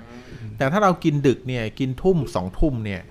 ธาตุไฟในร่างกายมันต้องทำการย่อยถูกไหมฮะครับมันจะทำให้ธาตุไฟนี่มาทำงานแล้วทำให้เรานอนไม่หลับ ถ้าเราฝืนหลับไปเนี่ยในขณะที่เราหลับไปแล้ว แต่ธาตุไฟนี่มันยังย่อยอาหารของมันอยู่ตามหน้าที่ของมันอยู่อย่างเงี้ยฮะก็อาจจะส่งผลให้เราฝันร้ายอ๋ออก็คือมันทำให้เอ่อร่างคือร่างกายมันไปกระตุ้นให้สมองอืมคิดอะไรอย่างเงี้ยอืมแล้วทำให้ฝัน เกิดครับเป็นปฏิกิริยาของความฝันเกิดอะไรขึ้นอีกครัเยบอะแยะมากมายอ่าใช่พูดง่ายๆคือในทางวิทยาศาสตร์บอกว่าเวลาเราหลับเนี่ยอวัยวะครับผมทุกส่วนในร่างกายหยุดทำงานถูกไหมครัฮะบผมร่างกายเกิดการพักผ่อนเกิดการครับผ่อนคลายแล้วก็เลยหลับอย่างสบายนะครับครับผมแต่ในขณะที่ถ้าเราเพิ่งทานอาหารเข้าไปในขณะที่เราพยายามหลับอะครับร่างกายเราจะหลับไปแล้วอะอวัยวะอื่นอาจจะหลับไปแล้ว แต่ธาตุไฟเนี่ยมันยังต้องทำงานของมันอยู่อะครับผมกลายเป็นว่ามันทำงานอยู่อย่างเดียวในการย่อยอาหารเพื่อครับเพื่อระบบของร่างกายอะ มันก็เลยกลายเป็นว่าเราหลับแหละแต่ไม่ได้หลับทั้งตัวฮะยังมีธาตุบางธาตุทำงานอยู่ครับแค่นั้นเองพี่รู้ไหมว่าธาตุอะไรที่แบบว่าไม่ทำไม่ไม่หลับเลยครับธาตุอะไรผมอ่ายาธาตุน้ำแดง ไม่ใช่ครับธาตุหมาธาตุแมวเล่นกันทั้งวันทั้งคืนล้อเล่นนะครับผมเอาเลยอ่าช่วยเปิดโฆษณาสปอนเซอร์ล็อกเทปเลยเล่นเนอะอะคือสรุปได้ว่านะครับมีครับผมคือทางพุทธศาสนาเนี่ยบอกว่าอืมความฝันนี่เกิดจากเป็นสาเหตุนะครับอืมมาได้สี่แบบก็คืออมแบบแรกก็คือเกิดจากกรรม เกิดจากกรรมคือพูดที่เรง่ายไทำๆผมไว้ผมสรุปไปง่ายครับกรรมผมนี่ก็คือการกระทำใช่ไหมพี่ถูกต้องครับเผื่อว่าเราไปกระทำอะไรแบบสักอย่างหนึ่งแล้วทำให้เราจำมาเนี่ยครับผมมันก็ทำส่งผลกระทบให้เรามาเก็บมาฝัน ถูกต้องครับเหมือนผมวันนี้เราไปทำมันนู่นมาทำนี่มาอืมก็เราก็ฝันในเรื่องที่เราไปทำนั้น อันนี้อืมคือเข้าข่ายไอ้กรรมไหมเข้าข่ายกรรมเข้าข่ายกรรมทำให้ทำเข้าข่ายทำให้ฝัสินอะไรเงี้ยเข้าข่ายสิสสมมติวันนี้เราแบบคือเอางี้คนที่เราไม่เคยแบบ คนที่ไม่เคยฆ่าคนเลยอะอ่าครับแล้วถ้าวันนี้เกิดเหตุที่แบบไปฆ่าเราขับรถชนคนตายอย่างเงี้ยอ่ากลับมาอย่างเงี้ยมันคือกรรมที่เราทำมาใช่ไหมคือการกระทำอ่าทำให้เราฝันคืนนั้นเลยนะฝันเกิดจากการกระทำถูกที่ต้องแบบมาแบบทำให้เรารู้สึกว่าเฮ้ยถูกเราต้ต้อองงชดใช้หรือว่าครับต้องผมอะไรสักอย่างหอืนึ่งมใช่ถูกต้องก็คือถูต้งอันแรกก็คือการกระทำทำให้ฝันนั่นเองถูกต้องครับฝันเกิดผมจากกรรมอะไรประมาณนั้นครับอะผมแบบที่สองก็คือจิตนิวรณ์จิตนิวรณ์ก็คือการกังวลครับนะครับก็คือพูดหรือง่ายหมกๆคือมุ่เวนลากับเราสิ่งใดกัวลสิ่งหนึ่งใช่มากเกินไปใจมันคิดแต่เรื่องนั้นเรื่องนี้อืมเรื่องโน้น นะครับอย่างเช่น ผมก็เคยเป็นเวลาที่เราจะต้องตื่นเช้าไปทำอะไรสักอย่างหนึ่งอืมนะไหมเราก็แบบจะต้องคิดแล้วว่าพรุ่งนี้ก็ต้องตื่นให้ได้ตีสี่ตีสี่ตีสี่ตีสี่อันนี้มันอืมเหมือนจะจิตนิวรณ์ไหมเหมือนเหมือนฮะอ่าก็คือวิธีนี้ work นะมันใช้ได้นะอะใช่ใช่คือใช่มันเหมือนกับเราตั้งนาฬิกาปลุกอัตโนมัติใช่ให้ตัวเองเลยอะใช่พอถึงตีสี่ปั๊บตื่นเลยตามที่เราแล้วคิดก็เอาไว้มันเลก็ยส่งผลให้ทำให้เรามีโอกาส ฝันอืมได้ใช่ไหมถูกต้ว่าองจิตถูกเราต้องกังวลอยู่ครับผมแบบที่สามก็คือเทพสังหรณ์เทพสังหรณ์อืมก็คือพูดง่ายๆคืออันนี้อันนี้คือค่อนข้างอภินิหารนิดนึงอภินิหารครับผมเราอาจจะไม่เกิดจิตจิตสังวรเราอาจจะไม่เกิดจากการกระทำอะไม่เกิดจากความคิดไม่เกิดจากการกระทำเลย แต่มันอาจจะเกิดจากธรรมชาติ บางอย่างมากระทำให้เราคิดเออให้เราเกิดฝันเขาบอกว่าเกิดจากการกลันแกล้งของเทวดาที่มีทั้งดีและร้ายอ่านี่พินิหารนิดนึงครับผมนะอะอันที่สอันที่สี่ก็คือธาตุกำเริบธาตุกำเริบอันนี้เป็นเรื่องครับสุขภาพเข้าใจได้อืมครับผมเมื่อร่างกายผิดปกติอะไรขึ้นมาเกี่ยวกับสุขภาพเนี่ยอืมก็อาจจะเกิดการฝันได้สี่อย่างเนี้ยเหมือนคนโบราณนะคนโบราณชอบพูดว่าเนี่ยกินเยอะก็ฝันเยอะอ่าอ่าก็ประมาณอย่างนี้คครัรับบผผมมก็คือสี่อย่างเนี่ยจริงๆแล้วอย่างที่สามเนี่ยดูพินิหารไปหน่อย ครับผมนะครับแต่สามอย่างนี้เข้าใจได้เลย เกิดจากอืมการกระทำเกิดจากจิตใจคิดครับนะผมแล้วก็เกิดจากร่างกายร่างกายสุขภาพเราสุขเองนะครับแล้วคก็รับอีกอันหนึงคือเกิดจากผลกระทบภายนอกที่เราไม่คาดคิดอะก็คือเทวดาอืมใช่ไหมครับเทพเทวดาใช่ครับต่างๆ มาทำให้เราโดนใจโดนจิตโดนคิดโดนอะไรเงี้ยผมว่าอย่างที่สามเนี่ยทำให้เกิดหวยมากที่สุดเลยนะเกิดให้ฝันอะไรที่มันเกิดอภินิหารมากที่สุดแล้วนะ เอางี้มีโกสนะอ่าเอาจริงนะไออย่างที่ครับผมสามเนี่ย เอางี้ในท่านผู้ฟังที่ฟังอยู่ตอนนี้มีใครเคยฝันเห็นอะไรก็ตาม หรือว่ามีญาติมาบอกว่าหวยแล้วแล้วไปซื้อแล้วถูกไหมเอออืมใครเคยมีไหมอืมนะครับเขาถามก็ตอบกันมาได้นะถ้ามีก็เล่าให้ฟังหน่อยว่าเหตุการณ์เป็นไง แต่ผมขอแล้วแต่เล่าแล้วแต่ตัวเลขมาผมก็ได้ขอเล่าของผมผมขอเล่าของผมครับผม เชื่อไหมว่าในชีวิตผมเคยฝันเห็นตัวเลขฮะคือวันนั้นในความฝันเนี่ย ผมฝันว่า ผมฝันว่าผมไปยืนอยู่นะครับ คือเป็นเลขแต่จริงๆตองหรือเปล่าเลขตองอ๋อเลขตองที่เราไปยืนเออเราที่ยืนอยู่เราหน้ากระจกป่ะมีแล้วเราก็ระจปะเลือกเลขตองแล้วน้ำลายไหลคนละตองกันแล้วอืมคืออย่างนี้วันนั้นเนี่ยคือเป็นวันที่ผมก็ไม่ได้ทำอะไรผิดปกติกว่าทุกวันเลยนะครับผมแล้วผมก็เข้านอนพอเข้านอนปุ๊บในความฝันเนี่ย ผมรู้สึกว่าผมไปยืนอยู่หน้าแผงหนังสือแผงหนึ่งนะครับครับและแผงหนังสือแผงนั้นเนี่ย ผมเห็นว่ามันมีใบตรวจลอตเตอรี่อะฮะอือฮึ มีใบตรวจลอตเตอรี่แปะอยู่ ผมจำตัวเลขอื่นไม่ได้ แต่ผมจำตัวเลขท้ายสามตัวฮะ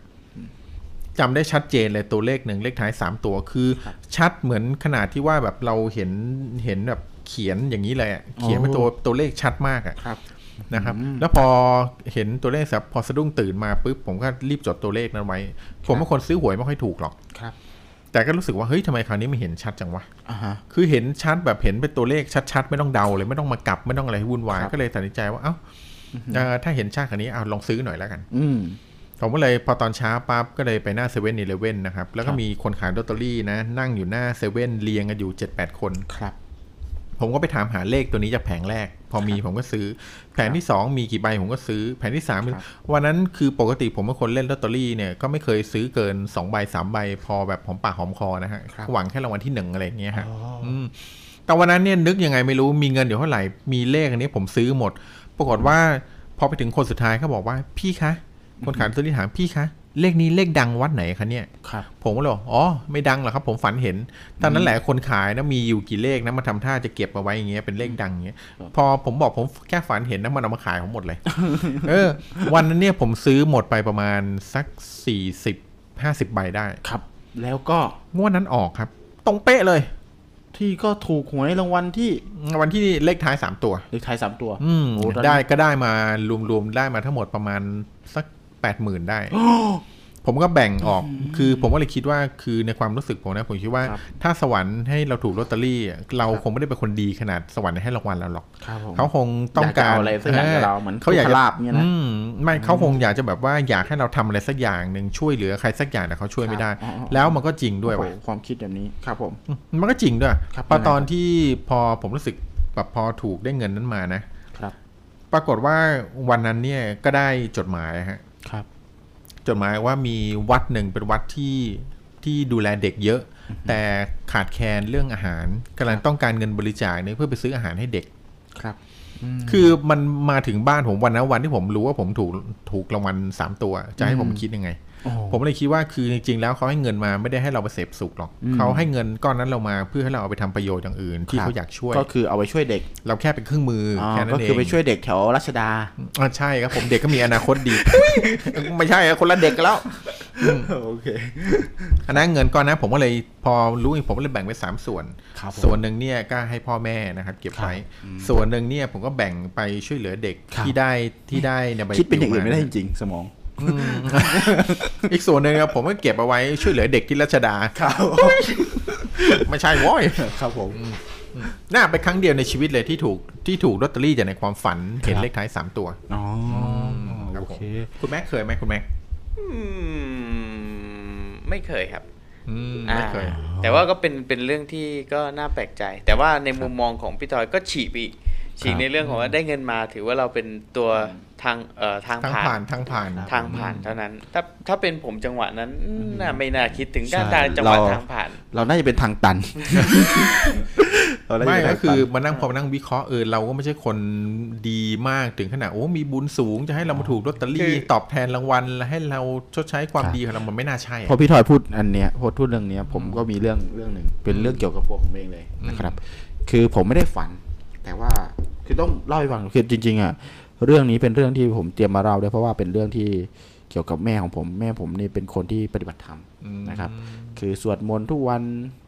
วันละหลายชั่วโมงไปวัดอะไรเงี้ยนะครับ อันนี้ แต่ว่าเมื่อสักแปดปีที่แล้วนะครับอืมคือแม่ผมเนี่ยเป็นคนฝันแม่นมาก เดี๋ยวเดี๋ยวเคสอื่นๆเดี๋ยวจะเล่าให้ฟังหลังจากนี้แต่ว่าเดี๋ยวมีเคสหนึ่งที่เกี่ยวกับลูกหวยเหมือนกันอืมครับครับ แม่ก็แบบฝันถึงผมอืมคือ คือต้องบอกก่อนคือถ้าเคยคุยกันในในช่วง EP แรกๆนะครับ ผม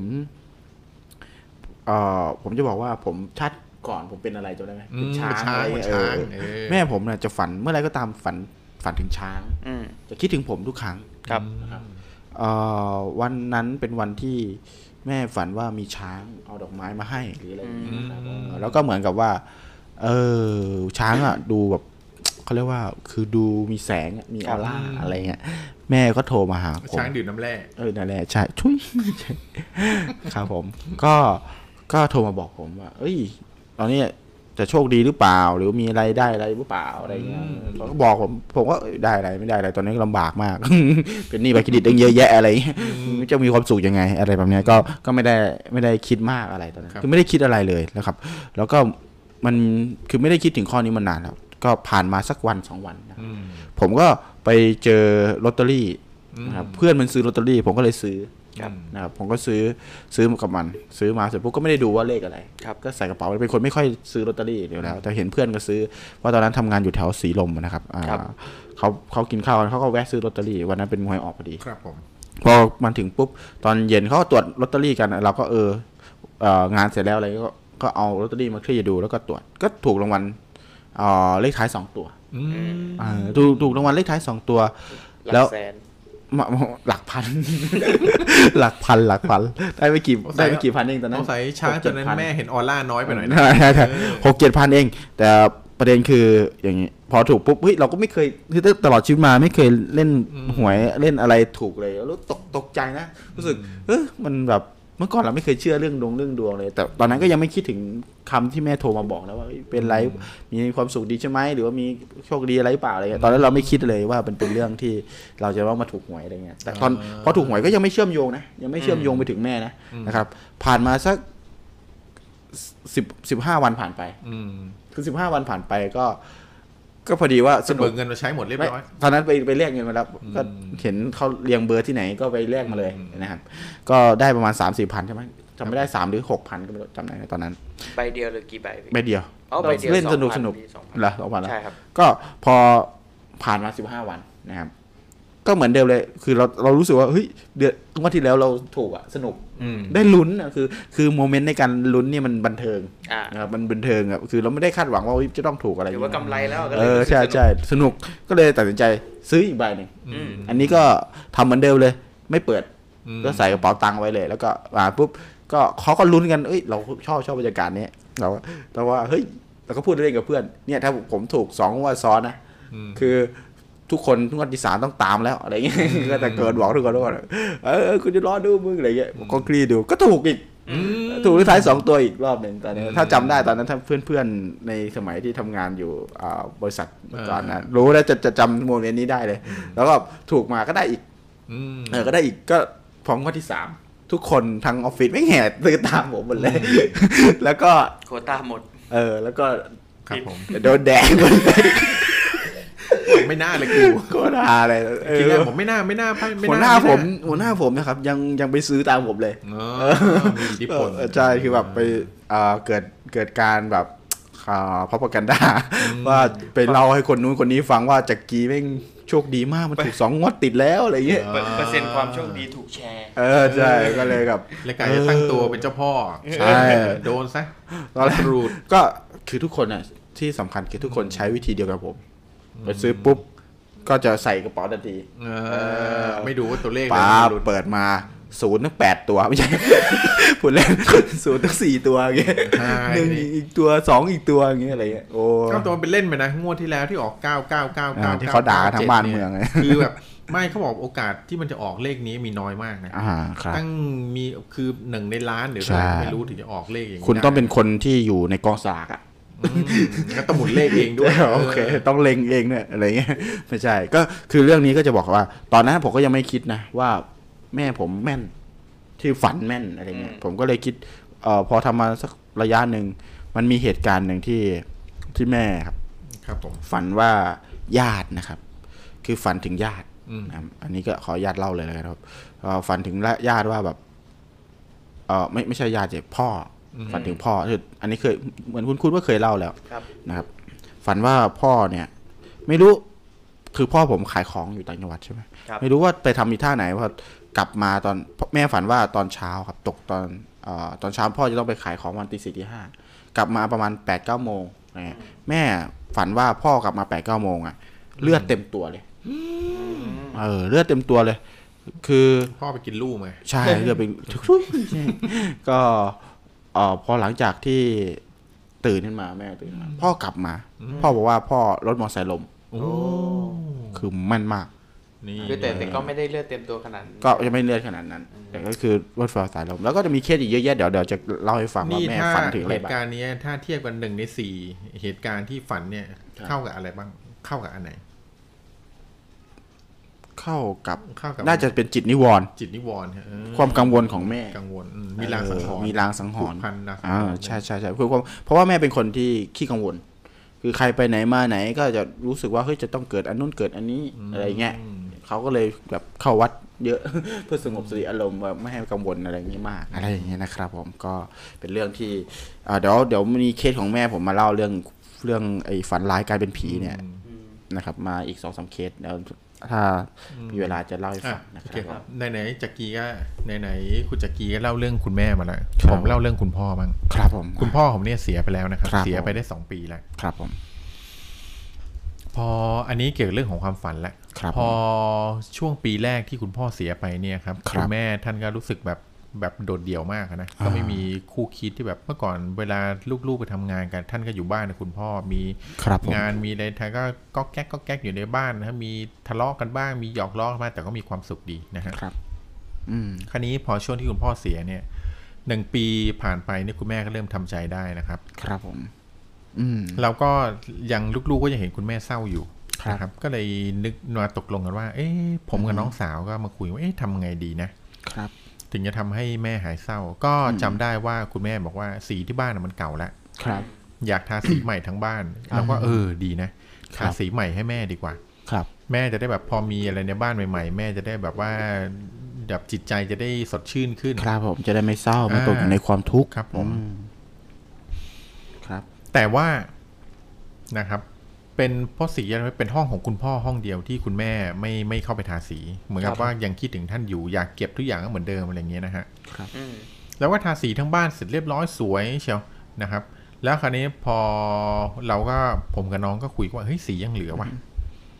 เอางี้แล้วกัน เนี่ยในห้องคุณพ่อสีมันก็เก่าแล้วนะครับครับในคือสีเก่าในห้องคุณพ่อเป็นสีเขียว วันเนี้ยที่เราทาเราทาสีฟ้านะครับ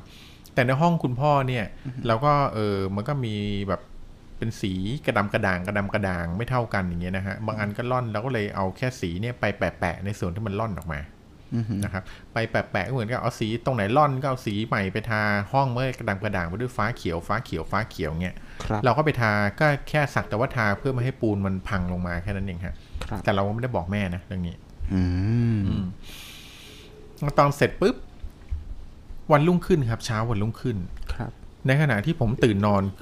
มาเนี่ยผมก็เดินลงมาชั้นล่างนะครับครับก็เห็นคุณแม่เนี่ยเดินเดินแบบเดินดูสีทั่วบ้านเลย อืมครับเดินดูสีทั่วบ้านเลยแล้วก็เอามือลูบลูบผมก็ถามว่า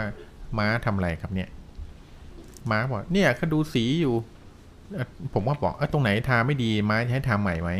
ตรงอือฮึชอบไหมอย่างเงี้ยม้าบอกเนี่ย มันก็ดีนะแต่เมื่อคืนม้าฝันแปลกครับ ม้าฝันว่าม้าเจอปลาอ๋อ และปลาเนี่ยก็จุงมือมาเนี่ยเดินไปทั่วบ้านเลย แล้วก็ดูสีที่เราเพิ่งทาครับ แล้วป้าก็บอกว่า เนี่ยไอ้สีกระดำกระด่างเนี่ยไม่เอา ขูดออกนะ แล้วก็ทาใหม่ให้เรียบเลยโอ้โหแม่บอกแม่บอกว่าพอพ่อพูดอย่างนั้น พอป้าพูดอย่างนั้นฮะตอนเช้าตื่นมาแม่ก็เลยเดินดูครับว่าตรงไหนที่มันเป็นกระดำกระด่างจะให้เราทาใหม่ครับตามที่ป้าบอก พอผมได้ยินเท่านั้นแหละครับ ผมครับขนลุกเลยปรึ๊บเลยเกิดอะไรขึ้นนะพี่ผมก็บอกแม่ครับ ผมบอกมาม่าครับ ป้าพูดถูกแล้วครับผผมก็เลยจูงมือแม่ครับ ไปเปิดห้องป้าดูครับปรากฏว่าพอเห็นห้องในป้านั่นแหละม้าถึงบางอ้ออ๋อไอ้ตรงนี้เองที่ครับป้าบอกว่ามันกระดำกระด่างให้ขูดครับออกแล้วทาใหม่ซะอ๋อก็ห้องที่ป้าที่ผมทาให้มันกระดำกระด่างจริงๆอะครับนึกภาพออกใช่ไหมว่าเอาสีฟ้าไปป้ายจนเลยแบบมันด่างหมดทั้งห้องอะครับนั่นแล้วพ่อป้าก็เลยมาฝันเข้ามาอ่าฮะ ฝันเข้ามาหามาบอกว่าให้ขูดแล้วก็ทาให้ใหม่ให้เรียบร้อยเราก็เลยขูดสีทั้งห้องอะฮะกับน้องสาวผมก็เลยขูดสีทั้งห้องแล้วก็ทาใหม่เรียบร้อยหลังจากนั้นเนี่ยป้าก็ไม่ได้บ่นเรื่องสีอีกเลยเออครับนี่ก็เป็นเรื่องจริงที่เกิดขึ้นครับผมเรื่องความโอเคฝันเหมือนกันนะครับ ก็ไม่รู้ว่าจะทำให้ม้าหายคิดถึงปลาหรือว่ายิ่งคิดถึงก็ไม่รู้เนี่ยครับเป็นเล่นไปครับ เป็นเล่นไป คือผมรู้สึกว่าถึงแม้ว่าป้าป้าเนี่ยจะเสียไปสองปีแล้ว แต่ผมยังรู้สึกว่าเขายังอยู่ในบ้านนะ อ๋อคือเมื่อวานนี้เนี่ยไม่รู้ว่าผมคิดเปลี่ยนแต่ผมมั่นใจว่าผมไม่ได้ดูผิด ครับผม คือเมื่อวานเนี้ยเอ่อคุณแม่กับน้องเนี่ยไม่อยู่บ้านนะฮะไปเชียงใหม่ แล้วก็จะไม่กลับมา อืมผมลงมาข้างล่างเห็นเก้าอี้ที่ป้าชอบนั่งอะตัวหนึงอะฮะอืม ตั้งไว้กลางบ้านเลยครับคือมาตั้งไว้ตั้งแต่วันที่คุณแม่ไปเชียงใหม่อะฮะอืมก็ตั้งไว้กลางบ้าน แต่ตอนที่ตั้งเอาไว้เนี่ย ด้านด้านด้านหน้าของเก้าอี้ที่เรานั่งอย่างเงี้ยฮะหันหน้าไปทางแท่นพระ อืม ผมจำได้ว่าผมดูไม่ผิดนะฮะเดี๋ยวว่าหันหน้าแท่นพระหันหน้าไปทางเก้าอี้หันหน้าไปทางแท่นพระ แล้วพระผมอยู่พระอะนะพระเหมือนกันนั่งเหมือนกันนั่งอย่างเงี้ยเหมือนเดี๋ยวกับเราพี่พี่เราถือศาสนาว่าแท่นศาสนาคริสต์ก็มีแท่นพระนะฮะอ่าอ๋อเราก็มีแท่แท่นนพพระระอ๋อที่จัดมีรูปไม้กางเขนมีอะไรพวกนี้วางไว้กันอ๋อแล้วก็แทนคือเก้าอี้เนี่ยก็หันหน้าไปทางแท่นพระครับเหมือนกับว่ากำลังเหมือนกันนั่งดูทีวีเลยประมาณอย่างเงี้ยหันหน้าครับผมอยู่บ้านคนเดียวผมไม่ได้ลงมาทำอะไรข้างล่างผมก็ทำงานของข้างบนครับเชื่อไหมว่าพอตอนที่เอ่อคุณแม่กับน้องกลับมาตอนประมาณห้าทุ่มอะฮะครับพอมีเสียงเปิดประตูผมว่าลงมาเพื่อจะยกกระเป๋าตอนผมลงมาเก้าอี้ที่หันหน้าไปทางแท่นพระครับมันไม่ได้หันหน้าไปทางแท่นพระแล้วนะคือเก้าอี้อะคือเหมือนกับมันโดนหมุนขวามือฮะแล้วมันหันหน้ามาหันหน้ามาทางที่ผมกับบันไดที่ผมเดินลงมาโอ้โหน่ากลัวมากเลยครับ เรื่องนี้ผมไม่ได้เล่าให้ไม่ได้เล่าให้แม่หรือไม่ได้เล่าให้น้องฟังนะผมก็ผมคิดว่าเอ๊ะผมแบบ แบบจำผิดหรือเปล่าจำผิดหรือเปล่าครับแต่ผมจำได้มั่นใจเลยว่าตอนที่ผมเห็นนะคือเก้าอี้หันหน้าไปทางนู้นแล้วครับมันหมุนกลับมาทางนี้ได้ไง โอ้โหอืมโหเรื่องนี้ก็เป็นเรื่องที่เกิดขึ้นแบบกับพี่ของเงาหัวทอครับยแต่ผมก็เองคือเลยนะพอครับลงมาผมก็พยายามแบบไม่คิดมากคือไม่ได้บอกน้องไม่ได้บอกแม่นะคพรับอข นกระเป๋าขึ้นมาบนบ้านปั๊บผมก็รีบหาของหนักๆไปวางบนเก้าอี้อะครับผมครับ เพราะว่าจะได้ไม่ต้องให้เออป๊าปามาหมุนเล่นจะได้ไม่มีใครไปนั่งโอ้ะก็ไรคือเงี้ยเอาเอาเป็นว่าคือหลอนมากเลยเรื่องนี้นะครับ เป็นเรื่องที่หลอนใกล้ตัวมาก ก็เป็นสิ่งที่พี่ทอยไปพบไปเจอมาใช่ะครับอันนี้ผมเกิดกับตัวเองเลยครับผมต่อยอดจากเอ่อ ความฝันของมาม่าครับที่ผมฝันถึงป๊าป๊านะครับผมแล้วก็ป้าแต่จริงๆป้าผมไม่ใช่คนดุหรือว่าอย่างนี้นะป้าครัเป็บนคนใจดีนะครับเวลาใครเจอป้าป้าก็ยิ้มให้ป้าเป็นคนใจเย็นอย่างนี้ตลอดครันะบเพราะฉะนั้นอืมผมก็เลยไม่ได้รู้สึกแบบกลัวหรืออะไรครับมากนะถ้ารู้ว่าท่านอยู่ในบ้านนะก็อืมถ้าท่านอยู่ในกลัวไหมบ้าน่านกลัวไหมมาหัวแม็กก็โอคถ้าเป็นนิสัยแบบนี้กลัวไหมนินิสัยของมาป๊าป๊าอย่างเงี้ยอ๋อคือคือถ้าคืออ่าท่านเป็นคนใจไม่ไม่เย็นคือถ้าท่านอยู่ในบ้านนะก็รู้สึกว่าท่านมาดูแลเรามากกว่าอ๋อก็ แต่ถ้าถ้าถ้าอยากลองดูว่ากลัวไหมอะไรเงี้ยนะก็ก็ก็ให้ป้าไปลองหาแม็กดูเอาเอาจริงๆถ้าถามว่าน่ากลัวไหมก็คือ ก็ไม่น่ากลัวนะ เพราะว่าครับไม่ได้อะไรก็แค่เก้าอี้หันมาอืมครับ แต่ถ้าหันมาแล้วแบบเราจ้องสักพักแล้วโยกอย่างเงี้ย เริ่มละเริ่มมีการหยอกล้อกันเกิดเอขึ้นอแล้วอันอันนั้นพอดีไม่ใช่เก้าเป็นเก้าอี้หมุนอย่างเดียวอ่าเป็นเก้าอ๋ออ่าถ้ามันยังหมุนต่อต่อหน้าเราเอออั อันเนี้ยอันลนี้มพัดอาจจะเปิดประตูอ๋อเอาเปล่าฮะอันนั้นปิดหน้าต่างหมดเลยครับตอนนั้นข้างล่าง แต่แต่จริงเออ ๆสิ่งที่ผมผม ผมเจอเนาะผมจะเป็นบ่อยที่ออฟฟิศเนี่ยเพราะว่าครับทำงานแล้วบางครั้งครับแบบ ผมจะแบบช่วงหกโมงเนี่ยบางครั้งเราเพลียสายตาอย่างเงี้ยเราคก็รับจะขออืมงีบไปนิดนึง แล้วทีนี้อืมก็จะเป็นบ่อยกับการที่แบบขยับตัวไม่ได้นะครับครับมันก็จะไปโยงกับพีอัมนะครับอ่าแต่ถามว่าการขยับตัวไม่ได้ แต่ละครั้งที่เจอเนี่ยครับ ของที่นี่นะครับที่ออฟฟิศที่ที่ตรงที่เราพูดคุยกันอยู่เนี่ยนะคครับรับผม จะจะไม่ได้จะไม่ได้มีได้ยินเสียงอะไรที่มันเป็นเหมือนปีศาจหรือผีอะไรเงี้ยครับครับเพราะผมเคยเคยเป็นครั้งหนึ่งมันมันจะครั้งนั้นอะ มันจะได้ยินเสียงคนกรี๊ดมอยู่ในหัวเต็มตลอดเลยแต่ไม่ใช่ที่นี่นะครับแต่ที่เนี่ยเป็นบ่อย แทบอ๋อจะแบบว่าถ้าครั้งไหนที่จะหลับช่วงหกโมงเนี่ย จะแบบไปขอพักสายตาช่วงหกโมงเนี่ยคือเป็นแน่อืมแต่ผม ผมจะแบบผมก็ลองนะพอพอครับช่วงที่เป็นอะลองนิ่งๆ แล้วก็แบบ พยายามลืมตาเนี่ยครับไม่เจออะไรอืมแต่จะไม่อยู่จะไม่อยู่ในสถานการณ์นั้นนานอืมจะรีบสะบัดสะบัดออกอืมอ่า แล้วก็คือจะเป็นบ่อยมากจนตอนเนี้ยรู้สึกว่าชินอืมครับ เจออะไรครับ คุณแม่เจอเจออะไรครับ อาการเป็นไงฮะคืออาการมันก็แค่ขยับตัวไม่ได้ครับ แต่เราอะอืมมันมันเหมือนคนเราที่เมื่อไหร่ที่โดนมัดจะรู้สึกว่ากังวลว่าเอ้ยกังวลกังวลกระวายว่าแบบเฮ้ยฉันขแล้วยับสติไม่ได้แตกอ่าอืมใช่ มันก็คล้าย ๆกันคือ เฮ้ยครับ จังหวะนั้นเราขยับตัวไม่ได้มันขยับตัวไม่ได้เลย อืม แล้วอะไรว่ามันจะเกิดอะไรขึ้นอะไรเงี้ยคือสมองเราคิดไปละ ผมก็เลยต้องลักษณะหลับตาแล้วก็แบบว่าเอาสิเอาสิเออจนจนหลุด อืม อ่า ผมก็ยังคิดเป็นวิทยาศาสตร์อยู่ว่าแบบ เออเรา มันอาจจะเป็นช่วงเวลาของร่างกายที่มันเพลียมากแล้วก็อันนี้ก็เป็นเหตุการณ์ที่เจอที่ออฟฟิศอะนะครับ อ่า แล้วก็อีกเหตุการณ์หนึ่ง แต่อันนี้คือไม่ใช่เกี่ยวกับเรื่องหลอนเนาะครับคือสมัยเรียนเนี่ยผมจะเป็นคนหนึ่งที่ คือชอบกีฬาเอ็กซ์ตรีมนั่นก็คือบีบอยครับผม คือบีบอยเนี่ยมันเราอินกับมันมาก เราแทบจะไปออกไปซ้อมทุกเย็นในการเวลาเลิกเรียนออกไปซ้อมทุกเย็นเลยครับ จนแบบมันเก็บไปฝัน อืมอ่าอันแล้นี้วคือกายไอ้กรรมใช่ไหมกรรมบันดาลใช่ไหมอ่ากรรมกรรมแล้วทีนี้พอเก็บไปฝันเนี่ยแล้วไอ้ มีบอยมันก็จะมีท่วงท่าต่างๆนะครับครับพี่ผมพอเก็บไปฝันปุ๊บมันจะมีท่าที่เรากำลังแกะอยู่อะอืมแล้วในฝันมันทำได้อ๋อแล้วพอในฝันมันทำสำเร็จอะพี่ครับ แล้วพอมาทำจริงมันทำได้อ๋อจากที่เราแบบทำไม่ได้นะเราครัทำบได้อืมผมก็ผมใช้ลักษณะนี้ผมก็สังเกตว่า ผมเรียนรู้จากการที่ได้ฝันอืมเหมือนว่าพอเราทำได้ในภาษาบีบอยมันจะรู้เหลี่ยมอืมรู้เหลี่ยมว่าเอ้ยเออพอมันทำได้ความรู้สึกมันเป็นอย่างนี้ไว้เวลาเราอยู่บนกลางอากาศอ่าแล้วเราเราเป็นอย่างนี้ พอมันทำจริงเฮ้ยทำได้ แล้วเราก็จำความรู้สึกกันนั้นได้ ใช่ คือในลักษณะของการเรียนรู้เนี่ยผมรู้สึกว่าครับผมเออความฝันมันก็ก็ดีตรงนี้เหมือนกันนะอืมไว้ฝึกมเออเอาไว้ฝึก แต่ว่าในลักษณะของสิ่งครับลี้ลับ หรือว่าความเชื่อเนี่ยอืมผมไม่แน่ใจว่ามันมันจะพูดกับสิ่งเหล่านี้ว่าเรียกว่าอะไรยังไงครับผมก็เป็นเรื่องของความฝันเหมือนกันนะจริงๆของเอ่อเงาหัวแม็กนี่ต้องต้องบอกก่อนว่า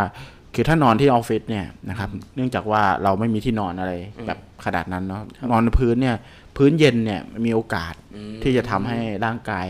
เอ่อแบบเป็นตะคริว อากาศเย็นเอ่ออะไรอากาศเย็นอะไรเป็นตะคริวอะไรเงี้ยครับ ซึ่งผมว่าเป็นบ่อยเพราะว่าผมชอบนอนพื้นอืมชอบนอนพื้นแล้วก็อืมคือจะรู้เลยนะว่าเวลาฝันเนี่ย จะรู้เลยว่าตัวเองอะกำลังนอนอยู่บนพื้นอะไร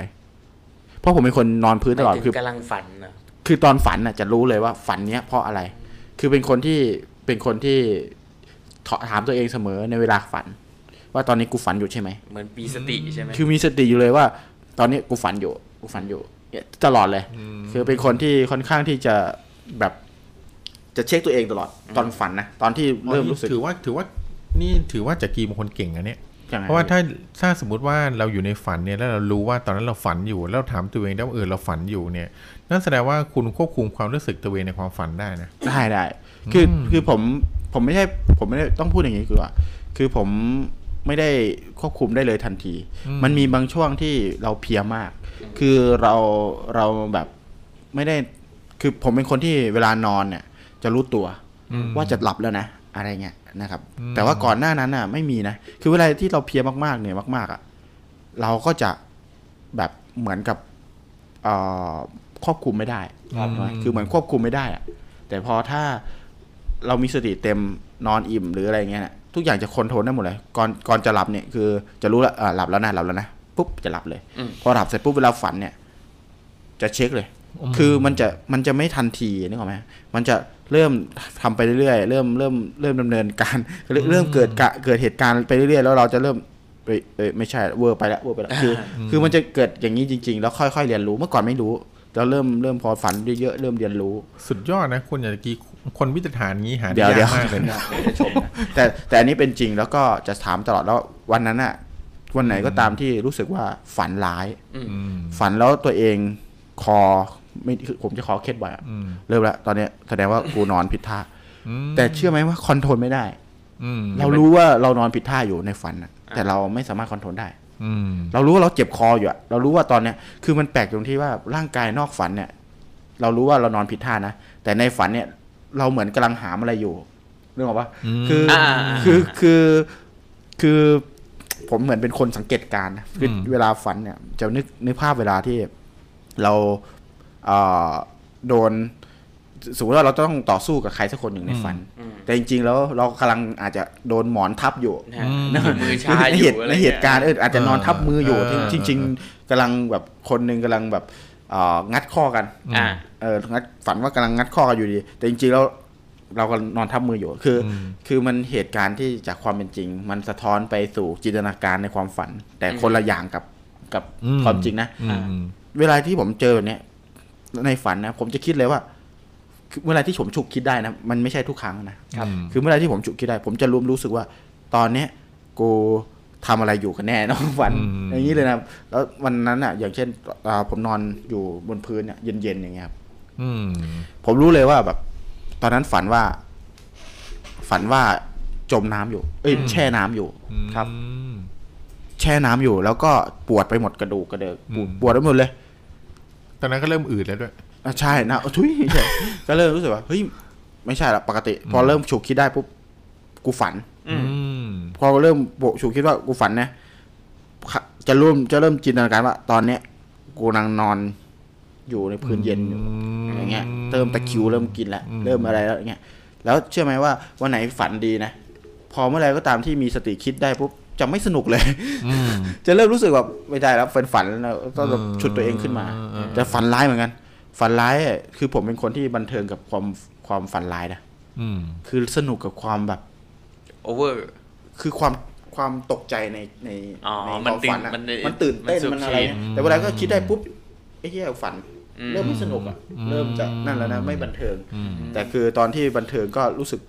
ไม่อยากบันเทิงอะมันเป็นความที่ ไม่ก็รู้มีซัสบติซ้อนมากไป มีเอสอติมีความเกินไปซับซ้อนอยู่เออในในการฝัน แต่เมื่อไรก็ตามที่เพลียมากๆเหนือมาก มันจะ control ไม่ได้เลยมันก็จะเหมือนฝันทั่วไปก็จะเหมือนอืมแต่เมื่อไหรก็ตามที่พอเริ่มมีสติมีความกังวลอยู่ในใจในอะไรเงี้ยจะเริ่มจะเริ่ม control ความฝันได้หมดละผมเคย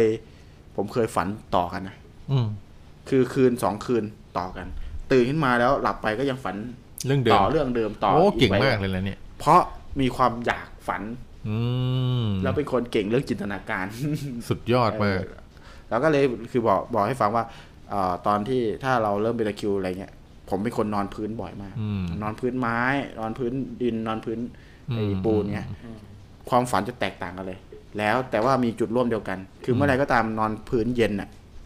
ฝันไม่ไม่ไม่อยู่ในน้ำก็อืมเอ่ออยู่กลางหิมะ อืมอยู่กลางอะไรก็ได้ที่มันเกี่ยวกับเย็นเย็นเย็นๆอะไรที่อืมถ้าแบบว่านอนกับไม้เงี้ย เจ็บตัวเงี้ยเวลาแบบนอนอืมที่แข็งๆเงี้ยเจ็บตัวเงี้ยจะต้องเหมือนอยู่ที่ไหนสักแห่งหนึงที่มันเจ็บเจ็บๆตัวหรือทำอะไรสักอย่างที่มันเจ็บตัวเงี้ยจะรู้เลยนะครับ ซึ่งซึ่งก็ก็ประหลาดใจเหมือนกัน แต่คือแกเป็นการความฝันที่ทำให้ผมรู้สึกว่า เป็นแบบนั้นอาจจะผมอาจจะหลับตื่นก็ได้คือแบบเหมือนเหมือนหลับไม่สนิท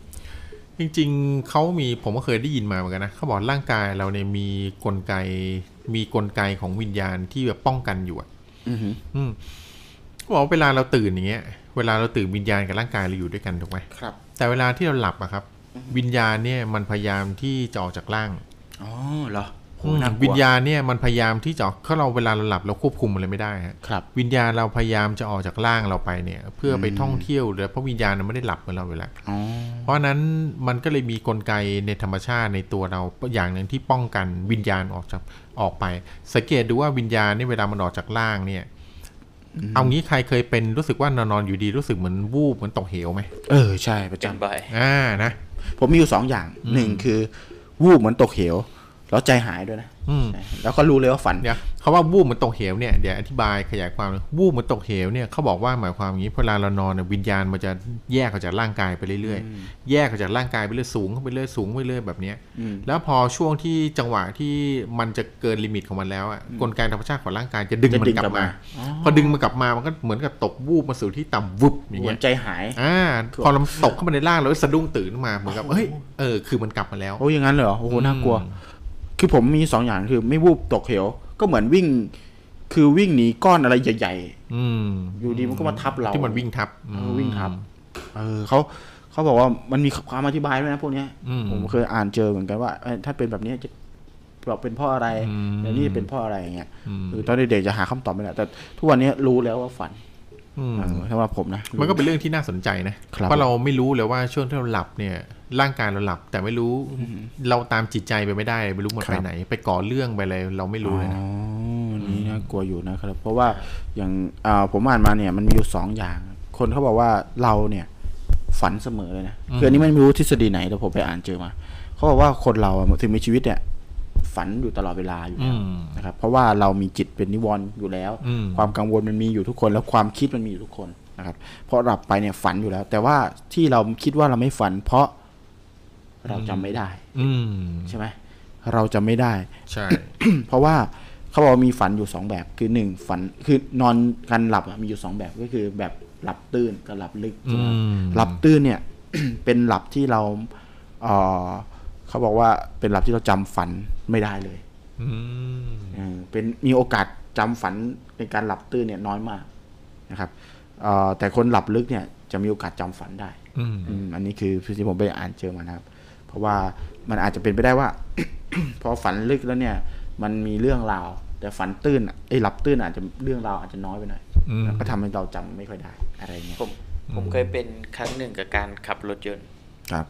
คือหลับในหลับในอืมฝัหลับในรถเลยฝันเลยนะพี่อ่าคือหลับในรถแบบ ขับรถอะครับคือเรามันไม่ละมุก ไม่กำลังอันนี้อยู่ คือคือขับอยู่คือเราเพลียเนาะเออเราเพลียแล้วเราฝืนเราก็อยากถึงที่หมายเร็วๆอะแล้วเราเพลียปุ๊บภาพตัดแวบเดียวเองพี่ครับมันขึ้นภาพอื่นขึ้นมาเลยอืมมันขึ้นภาพอื่นขึ้นมาแล้วแบบอืมแน่นอนถ้าเราไม่มีสติพอเนี่ย คือเราเคิร์มไปกับสิ่งนั้นแล้วไปเลยอะโอ้โห อันนี้เป็นอันที่พี่เตรียมมาเล่าเลย มีคนหนึ่งฝันแบบนี้เลย เหมือนกับอยู่ดีๆก็ คือเขานั่งอยู่เก้าอี้ เขาบอกว่าเขานั่งอยู่เก้าอี้นะ แล้วเขาเผลอหลับไปนะอืมพอเขาเลิบหลับไปปุ๊บเขายังคิดเขาฝันปุ๊บเลยว่าเขาก็ยังนั่งอยู่เก้าอี้เดิมนะ แต่เขาอุ้มลูกอยู่อืมคืออยู่แบบเดิมนะ คือนึกภาพอะ อยู่ดีหลับอยู่ดีแบบเผลอวุบแล้ววุบขึ้นมาอีกอีกโลกหนึ่งแล้วก็มีลูกอยู่อะอืมคือเขาเขากับพอมีลูกอยู่เขา คือด้วยความฝันอะ เราไม่คิดว่าเฮ้ยเป็นเพราะอะไรอย่างเงี้ยไม่มีนะเออคือแบบเอ้ยเหมือนเลี้ยงลูกธรรมดาเลยแหละอืมเออ จากนั้นเขาเหมือนกับว่า พอวูบกลับมาเขาตกใจอืมคือมันฝันแบบแบบเนี่ยอย่างที่ใช่ที่ใช่เงาหัวแม็กพูดเลยเนาะใช่คือพอหลับในหรืออะไรแล้วเนี่ย เราอาจจะมีจินนี่วอนอะไรก็อย่าง แต่แต่คนที่แบบอยู่ดีวูบแล้วมีลูกเนี่ย คือไม่งโคตรจินโคตรเขาเรียกว่าโคตรแบบอภินิหารนะสำหรับผมคือประหลาดมาก เออประหลาดมาก อันนั้นอันนั้นเป็นในส่วนของอันนั้นแบบมองแบบเออคู่ขนานอะเออใช่ก็เป็นไปได้นะใช่คือผมผมคิดว่าเพราะอย่างนี้แหละการหลับในถึงน่ากลัวแบบไม่ไม่ใช่มันไม่ใช่ชัดดาวน์อะบางครั้งมันแบบมันภาพซ้ำแทรกซ้อนกันอะ ก็คือภาพเหตุการณ์เดียวกันอะครับเป็นไปได้ไหมว่าเวลาเราหลับในแล้วเกิดอุบัติเหตุอะเราอาจจะอยู่ในโลกของความฝันนั่นไปเลย แล้วว่าพอเกิดอุบัติเหตุปุ๊บในฝันที่เราหลับในอะมันอาจจะเกิดกับเกิดอะไรสักอย่างหนึ่งทำให้เราอืมแรงกระแทกแรงกระแทกหรือแรงกระทำนั้นอะ มันอยู่ในความในโลกอีกความฝัน ที่มันทำให้เป็เรานอีกอย่างหนึติดงอยู่ในนั้นไปเลยใช่ติดอยู่ในนั้นไปเลยออก็เป็นไปอันได้นี้นี่คือก็น่าสนใจนะน่าสนใจโอเคเดี๋ยวมันเราเพราะว่าแวะมันมีทฤษฎีอย่างนี้ทฤษฎีอย่างนี้แวบแป๊บหนึ่งวิขอแวบมาที่คอมเมนต์ก่อนเพราะว่าอืมเราคุยกันยาวมากครับโอเคยังไม่ได้ทักทายคุณผู้ฟังหลาย ๆ ท่านที่เข้ามาใหม่เนาะครับเดี๋ยวขอแวบครับผมเอ่อสวัสดีคุณแมนดาร์กด้วยนะครับอ๋ออ่าสวัสดีคุณแมนครัดาบร์กบอกคุณแมว่านดาร์ก เอ่อเพิ่งเคยดูครับครับกดติดตามให้เด้อขอบพระคุณมากนะคครัรับบขอบพระคุณมากครับอ่สวัสดีต่อมาน้องก้าวด้วยนะคครับรับก้าวริมบึงของเรานี่เองอ่าแล้วสวัสดีทุกท่านด้วยตอนเนี้ยเรา topic ของเราเนี่ยเราพูดถึงเรื่องความฝันความฝันอืมความฝันที่เป็นจริงอ่าอ่าคครับวามฝันผมที่กลายเป็นอ่าคือเรื่องหลอนหรือเรื่องแบบเรื่องผีนั่นแหละอ่าอืมใช่ครับผมก็ใครที่มีประสบการณ์ลักษณะเนี้ยหรือว่าคล้ายๆกับเราเนี่ยลองคอมเมนต์เอ่อแลกเปลี่ยนความคิดเห็นได้นะครับอ่าเพราะว่าตอนเนี้ยเราค่อนข้างอิน ครับกัเรื่องราวแล้วเราจะคุยกันไปเรื่อยๆนะครับครับผมอ่าแล้วตอบเดี๋ยวเดี๋ยวพี่ทอยเห็นพี่ทอยจะเล่าเรื่องอะไร ใช่ครับผมอืมมีเรื่องเราวเดี๋ยวอันนี้คือสำหรับคนที่เข้ามาใหม่นะครับ เราบอกก่อนนะครับว่าครับรายการของเราเนี่ยเป็นรายการที่เอ่อเอาเรื่องเล่าต่างๆนะครับ มาเล่าให้ฟังนะครับมาพูดคุยกันเรื่องความหลอนในแบบต่างๆนะครับ ในครับแต่ละอาทิตย์ก็จะมีหัวข้อแตกต่างกันไปนะครับ อย่างเช่นหัวข้อของวันนี้เราจะพูดถึงความฝัน ที่ฝันร้ายนั่นแหละนะครับ ฝันร้ายแล้วกลายเป็นผี กลายเป็นความหลอนกลายเป็นความน่ากลัว แล้วเราก็พูดถึงข้อมูลเกี่ยวกับความฝันว่าจริง ๆ แล้วความฝันมันมันคืออะไรกันแน่นะครับแล้วประสบการณ์ของความฝันของแต่ละคนเป็นยังไง ก็ผมก็จะแชร์ พี่ทอยก็จะแชร์นะครับครับแล้วก็พี่แม็กก็จะแชร์ด้วยนะครับครับ แชร์เรื่องความฝันของตัวเอง แล้วก็ความฝันที่มันกลายเป็นฝันร้ายเนี่ยอืมมันเกิดจากอะไรกันแน่ ทีเนี้ยเอ่อ หลักๆเลยของสำหรับทุกคนที่อยู่กับเรานะครับ ก็ยินดีต้อนรับคุณแมนดาร์กนะครับคุณคุณแมนดาร์กนี่ก็คือคุณคนใหม่เลยนะอ่าแฟนคลับใหม่ของเราเลยนะครับอืมก็ต้องบอกไว้ก่อนว่าทุกคนที่ มาเป็นแฟนคลับของเรานะครับ มาดูมาดูเราเกิน 2 ครั้งเนี่ย เราจะมีการอวยยศให้ด้วยนะครับอืมอวยยศ ตอนนี้ผมเนี่ยครับในนามของเงาหัวกีนะครับ แล้วก็พี่ทอยเงาหัวทอย แล้วก็เงาหัวน้องแม็กนะครับครับเราทุกคนมีคำว่าเงาหัวนำหน้านะครับ ตอนนี้อย่างเงาหัวน้องก้าวริมบึงเงี้ยเงาหัวพี่แซมเงี้ยเงาหัวคุณออนเงาหัวคุณสมมาตรเงาหัวคุณมิ้นท์นภัทรอย่างเงี้ยใช่นะอคย่ารังบอย่าง คุณก้าวเนี่ยเงาหัวเริ่มลางๆแล้วแล้วเงาหัวลางๆแล้วด้วยลางๆเริ่มหาย เริ่มหายบ้างเอไม่อมาเริ่บ้างมหายใช่เออมาบ่อยๆครับก็จะมีเงาหัวเต็มลางๆนะครับทีเนี้ยคุณแมนดาร์กเนี่ยก็น่าจะอ่าครั้งแรก ครั้งแรกนะที่ที่มาเข้ามาอยู่กับเราก็ขอต้อนรับแล้วกันนะครับ กล่าวคำว่ายินดีต้อนรับเข้ามาสู่ครอบครัวเงาหัวอืมอ่าแล้วก็ในอนาคตถ้ามาอีกนะครับมาคุยกับเราอีกมาคอมเมนต์อีกเนี่ย เราจะอวยยศให้เลยว่าเป็นเงาหัวคุณแมนดาร์ก อืมนั่ครับนเองนะครับผมอ่า ก็ฝากติดตามของเราไปเรื่อยๆเลยนะใช่ครับผม เข้าสู่เรื่องราวของเราต่อไป คราวนี้ก็ขอเล่าเรื่องไปเรื่อยไปเรื่อยๆ ที่ครับเราผมอันอันนั้นมาแล้วกันนะครับผม ครับ คราวนี้เมื่อกี้เราเล่าเรื่องความฝันเนี่ย เราก็เอ่อบอกว่าอืมความฝันมีสี่ประเภท มีสี่ประเภทใช่ไหมฮะสี่ประเภทนะเขาก็คือก็มีคนบอกเหมือนกันว่า เวลาเราตื่นเนี่ย เราอยู่ในโลกของเรา ครับ แต่พอเวลาที่เราหลับเนี่ย เวลาที่เราหลับแล้วร่างกายในโลกเนี่ยมันหยุดทำงานพักผ่อนไปแล้วเนี่ยครับวิญญาณมันไม่ได้หลับเขาบอกว่าวิญญาณเราได้เดินทางไปอีกที่หนึ่ง ในที่นั้นน่ะก็เป็นเหมือนที่ในโลกเนี่ยฮะคือการใช้ชีวิตเหมือนกับนั้นคือกลายเป็นว่าวิญญาณไปใช้ชีวิตอยู่ในอีกที่หนึ่งที่เป็นโลกที่ที่เราไม่รู้เรื่องอะว่าวิญญาณคไปรับผมอืมนะครับแต่พอร่างกายเราตื่นปุ๊บวิญญาณมันก็จะโดนกลับมาที่ร่าง แล้วเราก็ใช้ชีวิตในโลกเสมือนในโลกความเป็นจริงอย่างเงี้ยครัฮะบสลับกันไปอย่างเงี้ยอืมทุกครั้งที่เราหลับครับ นี่มันเหมือนไอ้เนี่ยเหมือนหนังเรื่องอวตารเลยนะครับ เคยดูไหมเคยดูฮะเคยดูครับ อืม ลักษณะคล้ายๆอย่างนั้นเลยนะฮะ เวลาคนเราหลับแล้วฝัน แต่คราวนี้เนี่ย เชื่อไหมว่าไม่เชื่อในครับ เชื่อก็ยังไม่ได้เล่าเลยโว้ยขอไปขอไปก็คือ เชื่อไหมว่าเรื่องของความฝันนะครับครับ เรื่องของความฝันเนี่ย เคยมีเรื่องของความฝันที่โดนบันทึกเอาไว้ด้วยว่าเป็นเหตุการณ์ที่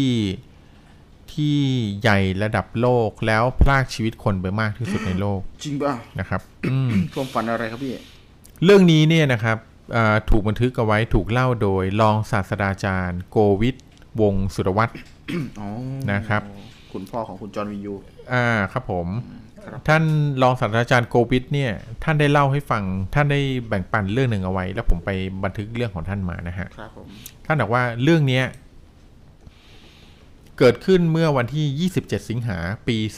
2426ครับนะครับ ตรงกับอ่ารัชสมัยของพระปิยมหาราชรัชกาลที่ 5 นะฮะนะครับ ในวันนั้นเนี่ยเป็นวันที่ภูเขาไฟนะครับ บนเกาะกรากะตั้วกระดาษกระตัวนะครับครับผมซึ่งเป็นเกาะเล็กในอินโดนีเซียๆอ่า ระหว่างเกาะสุมาตรานะครับ และเกาะชวา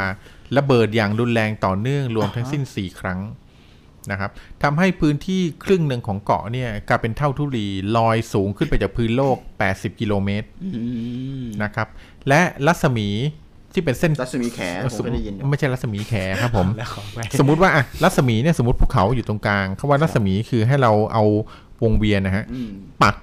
ลอดที่ภูเขาซึ่งเป็น center นะและกลางขาวงเวียนออกไปเนี่ยเป็นวงกลมเนี่ยครับนะครับรัศมี 240 กิโลเมตรจากเกาะเนี่ยโดนเท่าจากจาก ภูเขาไฟอะฮะครับผมปกคลุมนะครับ จนกลางวันเนี่ยกลายเป็นกลางคืนเลยโอ้อืมครับเขาบอกว่าเสียงระเบิดของภูเขาไฟอันเนี้ยนะครับครับมันดังไปถึงเมืองหลวงนะครับอืมของรัฐเวสเทิร์นออสเตรเลียโอ้ซึ่งไกลมากซึ่งออสเตรเลียอยู่ห่างข้างล่างจากเกาะกางกาตัวเนี่ยครับคือประมาณ 3,070 กิโลเมตรโอ้โหก็ยังได้ยินเสียงอย่างชัดเจนงรถนะทัวฮะร์ไปก็ตั้งหลายวันเนาะอืมถูกครับผม เหตุการณ์นั้นเนี่ยทำให้มีคนตายทั้งหมด 1 2 0 0 0 0 คนโอ้โหนะครับจากการระเบิดครั้งนั้นครับผมนะครับเขาบอกว่าเอ่อเหตุการณ์เป็นอย่างนี้ คือพอเอ่อภูเขาไฟเนี่ยมันระเบิดอะครับนะครับในช่วงนั้นถ้าเรานึกถึงนึกดูให้ดีๆเนี่ยสมัยรัชกาลที่สี่เอ๊ะสมัยรัชกาลที่ห้าเนี่ยนะฮะ มันยังไม่ได้มีอินเทอร์เน็ต หรือยังไม่ได้มีอะไรที่แบบครับผมติดต่อสื่อสารกันได้รวดเร็วเหมือนเหมือนยุคเราเวลาการสื่อสารเนี่ยถึงมันจะรวดเร็วที่สุดในตอนนั้นคือโทรเลขอืมครับผมอืมซึ่งโทรเลขเนี่ยกว่ามันจะมาเลยมันก็ต้องใช้เวลาในการเดินทางมาถูกไหมฮะครับอ๋อเรื่องนี้เนี่ยนะครับ เกิดขึ้นที่คือตอนนั้นเนี่ยในนิวยอร์กอะนะฮะครับผมมีอ่าอะโทษทีตอนนั้นในสหรัฐอเมริกาในตอนนั้นเนี่ยมีสำนักพิมพ์หนังสือพิมพ์ที่ชื่อว่า Boston Globe Boston Globe ครับผมที่บอสตันเป็นหนังสือพิมพ์รายวันของอเมริกานะครับ ที่ก่อตั้งในเมืองบอสตันรัฐแมสซาชูเซตส์นะครับอืม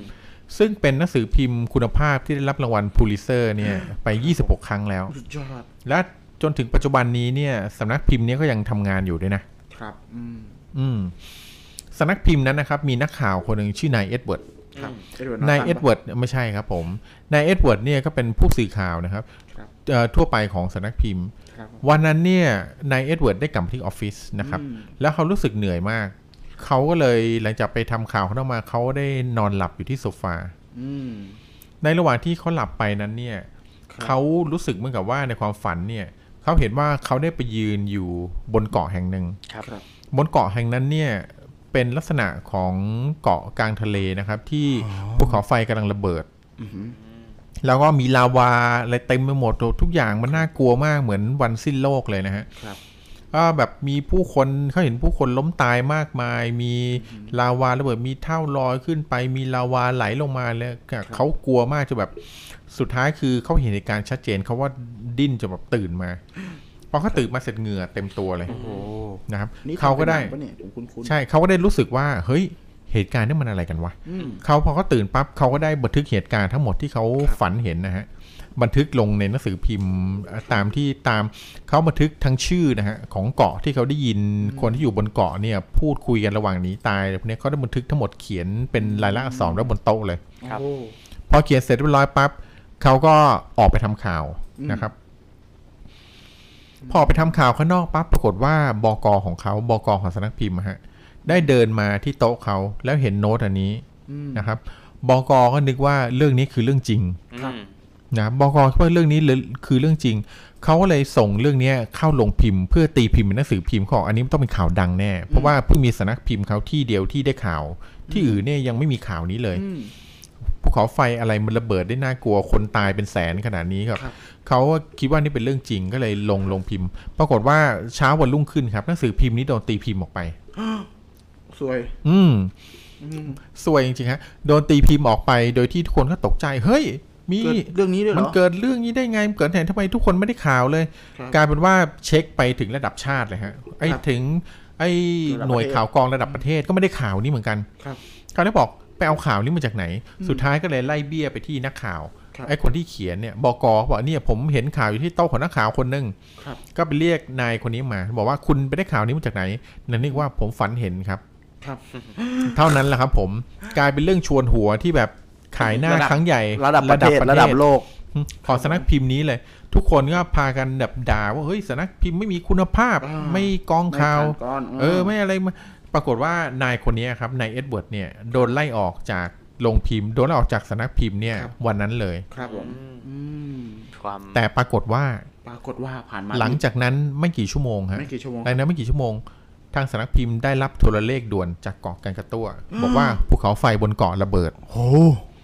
ซึ่งเป็นเหตุการณ์เดียวกันกับที่นายเอ็ดเวิร์ดเนี่ยคือเห็นในความฝันเลยครับ คือในนายเอ็ดเวิร์ดเห็นในความฝันเนี่ยนะครับเขาเห็นเกาะกรากะตัวเนี่ยในเกาะกรากะตัวตอนที่เขาเห็นได้ยินชื่อในความฝันเกาะเนี้ยชื่อเกาะปาราปีปาราปีปาราปีครับแต่ดันกลายเป็นว่าเกาะปาราปีที่เขาเห็นในความฝันนะฮะและมีคนชื่อว่าเกาะกระปีกับเกาะกระปีเนี่ยมันคือเกาะเดียวกันกับเกาะกรากะตัว แต่เกาะปาราปีเนี่ย เป็นชื่อเดิมคือเป็นชื่อท้องถิ่นของเกาะกรากะตัวอ๋ออืมโอ้โหเรื่องนี้สุดยอดเลย นั่นคือนายเอ็ดเวิร์ดเนี่ยได้เห็นเหตุการณ์จริงที่เกิดขึ้นนะครับบนเกาะกรากะตัวแล้วเอามาเขียนโดยที่ไม่รู้ว่าเหตุการณ์นั้นเป็นเหตุการณ์จริง แต่คืเหอตุไม่การรู้ณ์ด้วนั้ยนว่าน่ะเกาะเนี้ยมีจริงหรือเปล่าถูด้วยกครับ แล้วเขาไม่เคยไปมาก่อนครับคือกลับกลายเป็นว่าโทรเลขส่งมาบอกว่าตอนนี้ภูเขาไฟระเบิดที่เกาะกรากะตัวนะครับเป็นระเบิดครั้งใหญ่ในโลก แล้วก็มีคนตายแสนสองหมื่นคนครับโอ้โห นักวิทยาศาสตร์นะครับได้คำนวณความรุนแรงของการระเบิดที่ของภูเขาไฟที่เกาะกันกาตัวครั้งนี้นะฮะการปาราปีเนี่ยครับ ถ้าเทียบกับความรุนแรงนะครับ เทียบกับครับความรุนแรงเนี่ยเทียบได้กับอ่าระเบิดที่รุนแรงที่สุดในโลก ถ้าผมถามจักรีว่าระเบิดที่รุนแรงที่สุดในโลกที่เคยเกิดมาในโลกเนี่ยคุณจักรีนึกถึงระเบิดอะไรฮะก็ปรมาณูลงญี่ปุ่น ใช่ไหมอ่าแล้วคุณแม็กคิดถึงระเบิดอะไร คิดถึงเรื่องนี้เหมือนกันใช่ไหมน่าน่าจะคนละเรื่องน่าจะฮิโรชิมาครับ อืมใช่ใช่ใช่มันก็ลูกเดียวละโอ้โว้ยยสกินางาสกิกับฮิโรชิมานะทุกคนคิดถึงสองเรื่องนี้ แต่ทุกคนเชื่อไหมว่า ระเบิดที่รุนแรงที่สุดในโลกอะครับ ไม่ใช่ระเบิดสองลูกนั้นนะครับครับคือระเบิดที่รุนแรงที่สุดในโลกที่เคยมีอุบัติมาในโลกนี้เนี่ยคือชื่อระเบิดลูกนั้นชื่อว่าซาบอมเบอร์อ๋อ ซาบอมเบอร์เนี่ยเป็นระเบิดที่ถูกคิดค้นโดยโซเวียตนะฮะอ๋อรัสเซียคได้ยินรัสเซียเนี่ยได้คิดค้นซาบอมเบอร์ขึ้นมาเนี่ย แล้วในปีอ่าในปีก็คือในปีเนี่ยผมจำไม่ทราบไม่ไม่ไม่ทราบแน่ชัด เขาได้นำระเบิดลูกเนี้ยไปทำการทดลองทิ้งลงมานะครับครับจากเครื่องบินทิ้งลงมาจากอากาศนะครับอือฮึแล้วตั้งชนวนให้ระเบิดลูกเนี้ย ระเบิดกลางอากาศก่อนถึงพื้นโลกประมาณ 3 กิโลเมตรอืมคือระเบิดกลางอากาศไม่ใช่มาโดนโลกแล้วค่อยระเบิดนะคือตั้งชนวนให้ระเบิดกลางอากาศเนี่ยสกิโลเมตรก่อนถึงพื้นโลกครับอืมเอ่อผลของระเบิดลูกเนี้ยนะครับผมเขาวัดเป็นปริมาณระเบิดมาแล้วเนี่ยระเบิดปรมาณูของฮิโรชิมาเนี่ยเขาบอกว่าระเบิดซาบอมเบอร์ลูกเนี้ยนะครับ มีความรุนแรงกว่าปรมาณูที่ฮิโรชิมาเนี่ยสามร้อยเท่าอืมระเบิด คือรุนแรงกว่าปรมาณู300 เท่านะครับ แต่เชื่อไหมว่าไอ้กันกระตัวที่มันระเบิดนะครับเขาบอกว่าความรุนแรงของมันเนี่ย รุนแรงกว่าซาบอมเบอร์เนี่ยสามพันเท่าอืมเพราะฉะนั้นเนี่ยพอจะนึกภาพออกใช่ไหมครับ คือระเบิดที่ฮิโรชิมากลายเป็นระเบิดแบบลูกเล็ก ๆ เด็ก ๆ ไปเลยฮะครับ ในเมื่อซาบอมเบอร์เนี่ยแรงกว่า 300 เท่ากรากะตัวเนี่ยแรงกว่าซาบอมเบอร์ 3,000 เท่าอืมเพราะฉะนั้นเราเลยคำนวณความรุนแรงของการการระเบิดของกรากะตัวครั้ที่งนั้นนะตายไปด้เลแสนสองตายไปแสนสองด้วยการระเบิดเป็นครั้งเดีคืยอวความมหัศจรรย์ของมันก็คือเอ่อคุณเอ็ดเวิร์ดเนี่ยเรียกได้ว่าเป็นนอสตราดามุสเลยทีเดียวอืมสตาร์ดัมใช่ใช่คือคนที่ก็รู้ว่าทำนายฝันฝันเห็น เออเออ คือแบบ คือเหมือนกู้หน้าเลยนะ เหมือนแบบ คือเราพูดง่ายๆคือเอ่อ คุณเอ็ดเวิร์ดเนี่ยอืมครับเป็นความฝันอืมพอเป็นความฝันเนี่ยมีข่าวดังระดับประเทศอืมแล้วมันการันตีหลายอย่างเลยนะอืมคือแบบเป็นความมหัศจรรย์บนโลกใบนี้ ถูกและเป็นความมหัศจรรย์ที่โดนบันทึกไว้เป็นลายลักษณ์อักษรด้วย เป็นไปได้ไหมว่าเอ่อเหมือนคุณเอ็ดเวิร์ดเนี่ยนะครับอืมคุณเอ็ดเวิร์ดเนี่ยที่เขาเอ่อไปฝันว่าตอนที่เหตุการณ์นี้เกิดเนี่ยครับผมครับ เป็นไปได้ว่าบรรพบุรุษของของเกาะนั้นน่ะอืมอาจจะต้องมาเข้าฝันของคุณเอ็ดเวิร์ดเนี่ยเพราะว่าคุณเอ็ดเวิร์ดเนี่ยมีอิทธิพลทางด้านสื่อเนี่ยอยู่ก็เป็นไปได้จุนะที่แบบนั้นนะเป็นไปเพราะว่าได้นะบรรพบุรุษพูดถึงเกาะนี้เกาะเป็นชื่อสในมัยโบชื่อราณสมัยด้วยใช่ไหโบราณถูกต้องเออชื่อว่าปาราปีปาราปีอืมครับพอสืบค้นไปไปมาๆแล้วเนี่ย คือตอนที่เขาตีพิมพ์เนี่ยเขาก็ตีพิมพ์เป็นปาราปีด้วยใช่ไหมอืมไม่ได้ไปถูกต้องเป็นกะละกระตัวอะไรอย่างงี้ใช่ไหมใช่ใช่ใช่อ๋อแต่เขาก็ไม่รู้อยู่ดีว่าเป็นเกาะไหนใช่ไหมครับถูกอ่าครับ แล้วคนพื้นเมืองเองอะแหละที่เป็นคนที่เป็นคนบอกว่าเกาะปาราปีเนี่ยคือชื่อพื้นเมืองดั้งเดิมของเกาะกันกระตัวที่ระเบิดก็คือถ้าคือเอาง่ายๆถ้าเมคขึ้นมาเนี่ยอืมมันก็ไม่มีโอกาสที่จะไปรู้ ชื่อถูกพื้นเมืองด้วยถูกอะไรอย่างเงี้ยต้องนะครับครับผมแล้วก็อันนี้คือมันรู้ก่อนเกิดด้วยนะรู้ก่อนเกิดด้วย แล้วก็หนังสือพิมพ์ที่ตีข่าวไปเนี่ยทั่วโลกเนี่ยก็คืออมเกิดขึ้น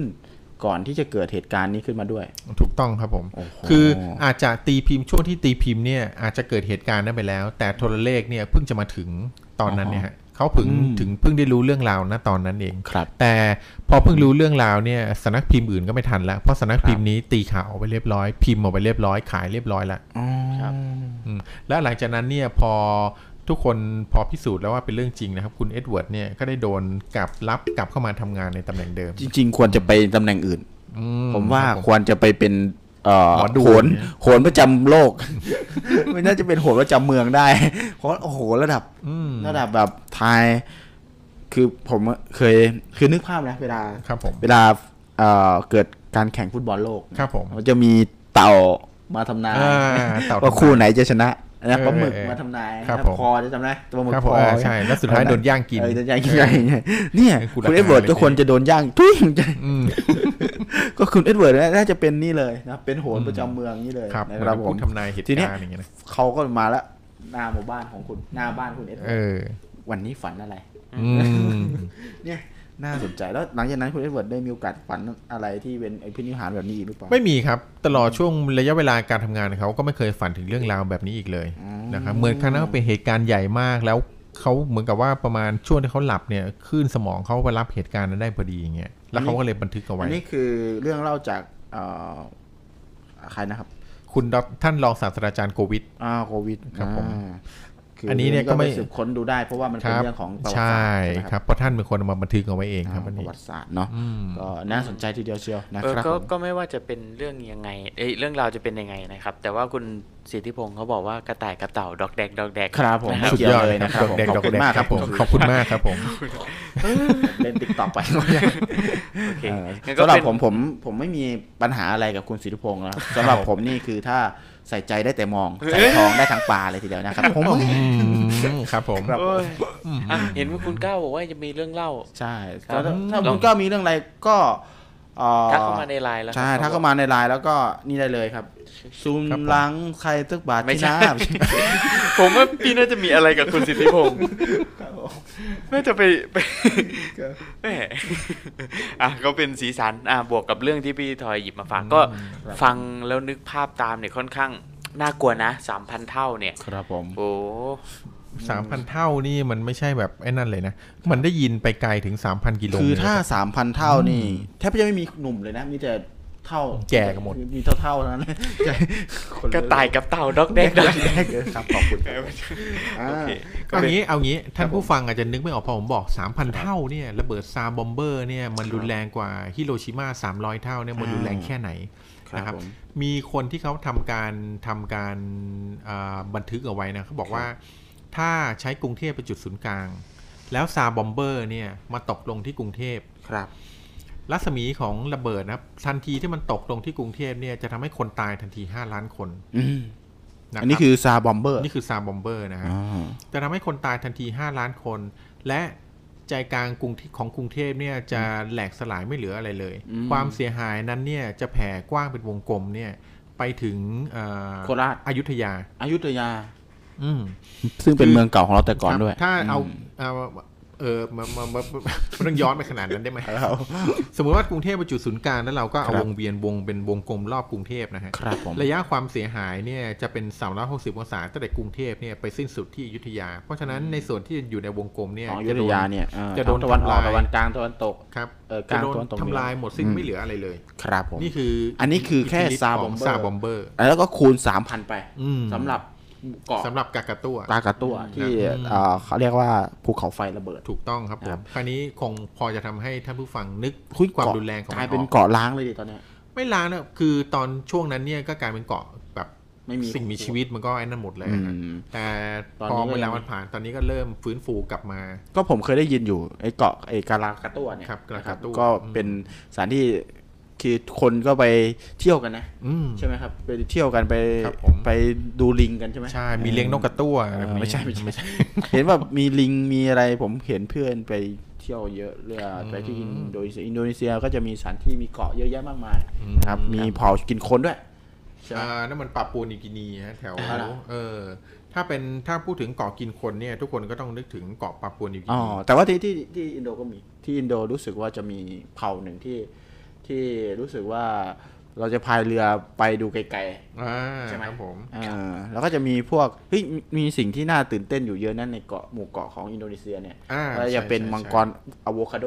มังกรคอมมานโดคอมมานโดคอมโมโดไหมเออคอมมานโดเอเอออคอมมานโดใช่ไหมอยู่ครับที่ผมมีเกาะของมันด้วยนะเกาะคอมมานโดอืมอะไรนะก็ทั้งนี้ทั้งนั้นเรื่องนี้เกิดขึ้นจุดเริ่มต้นที่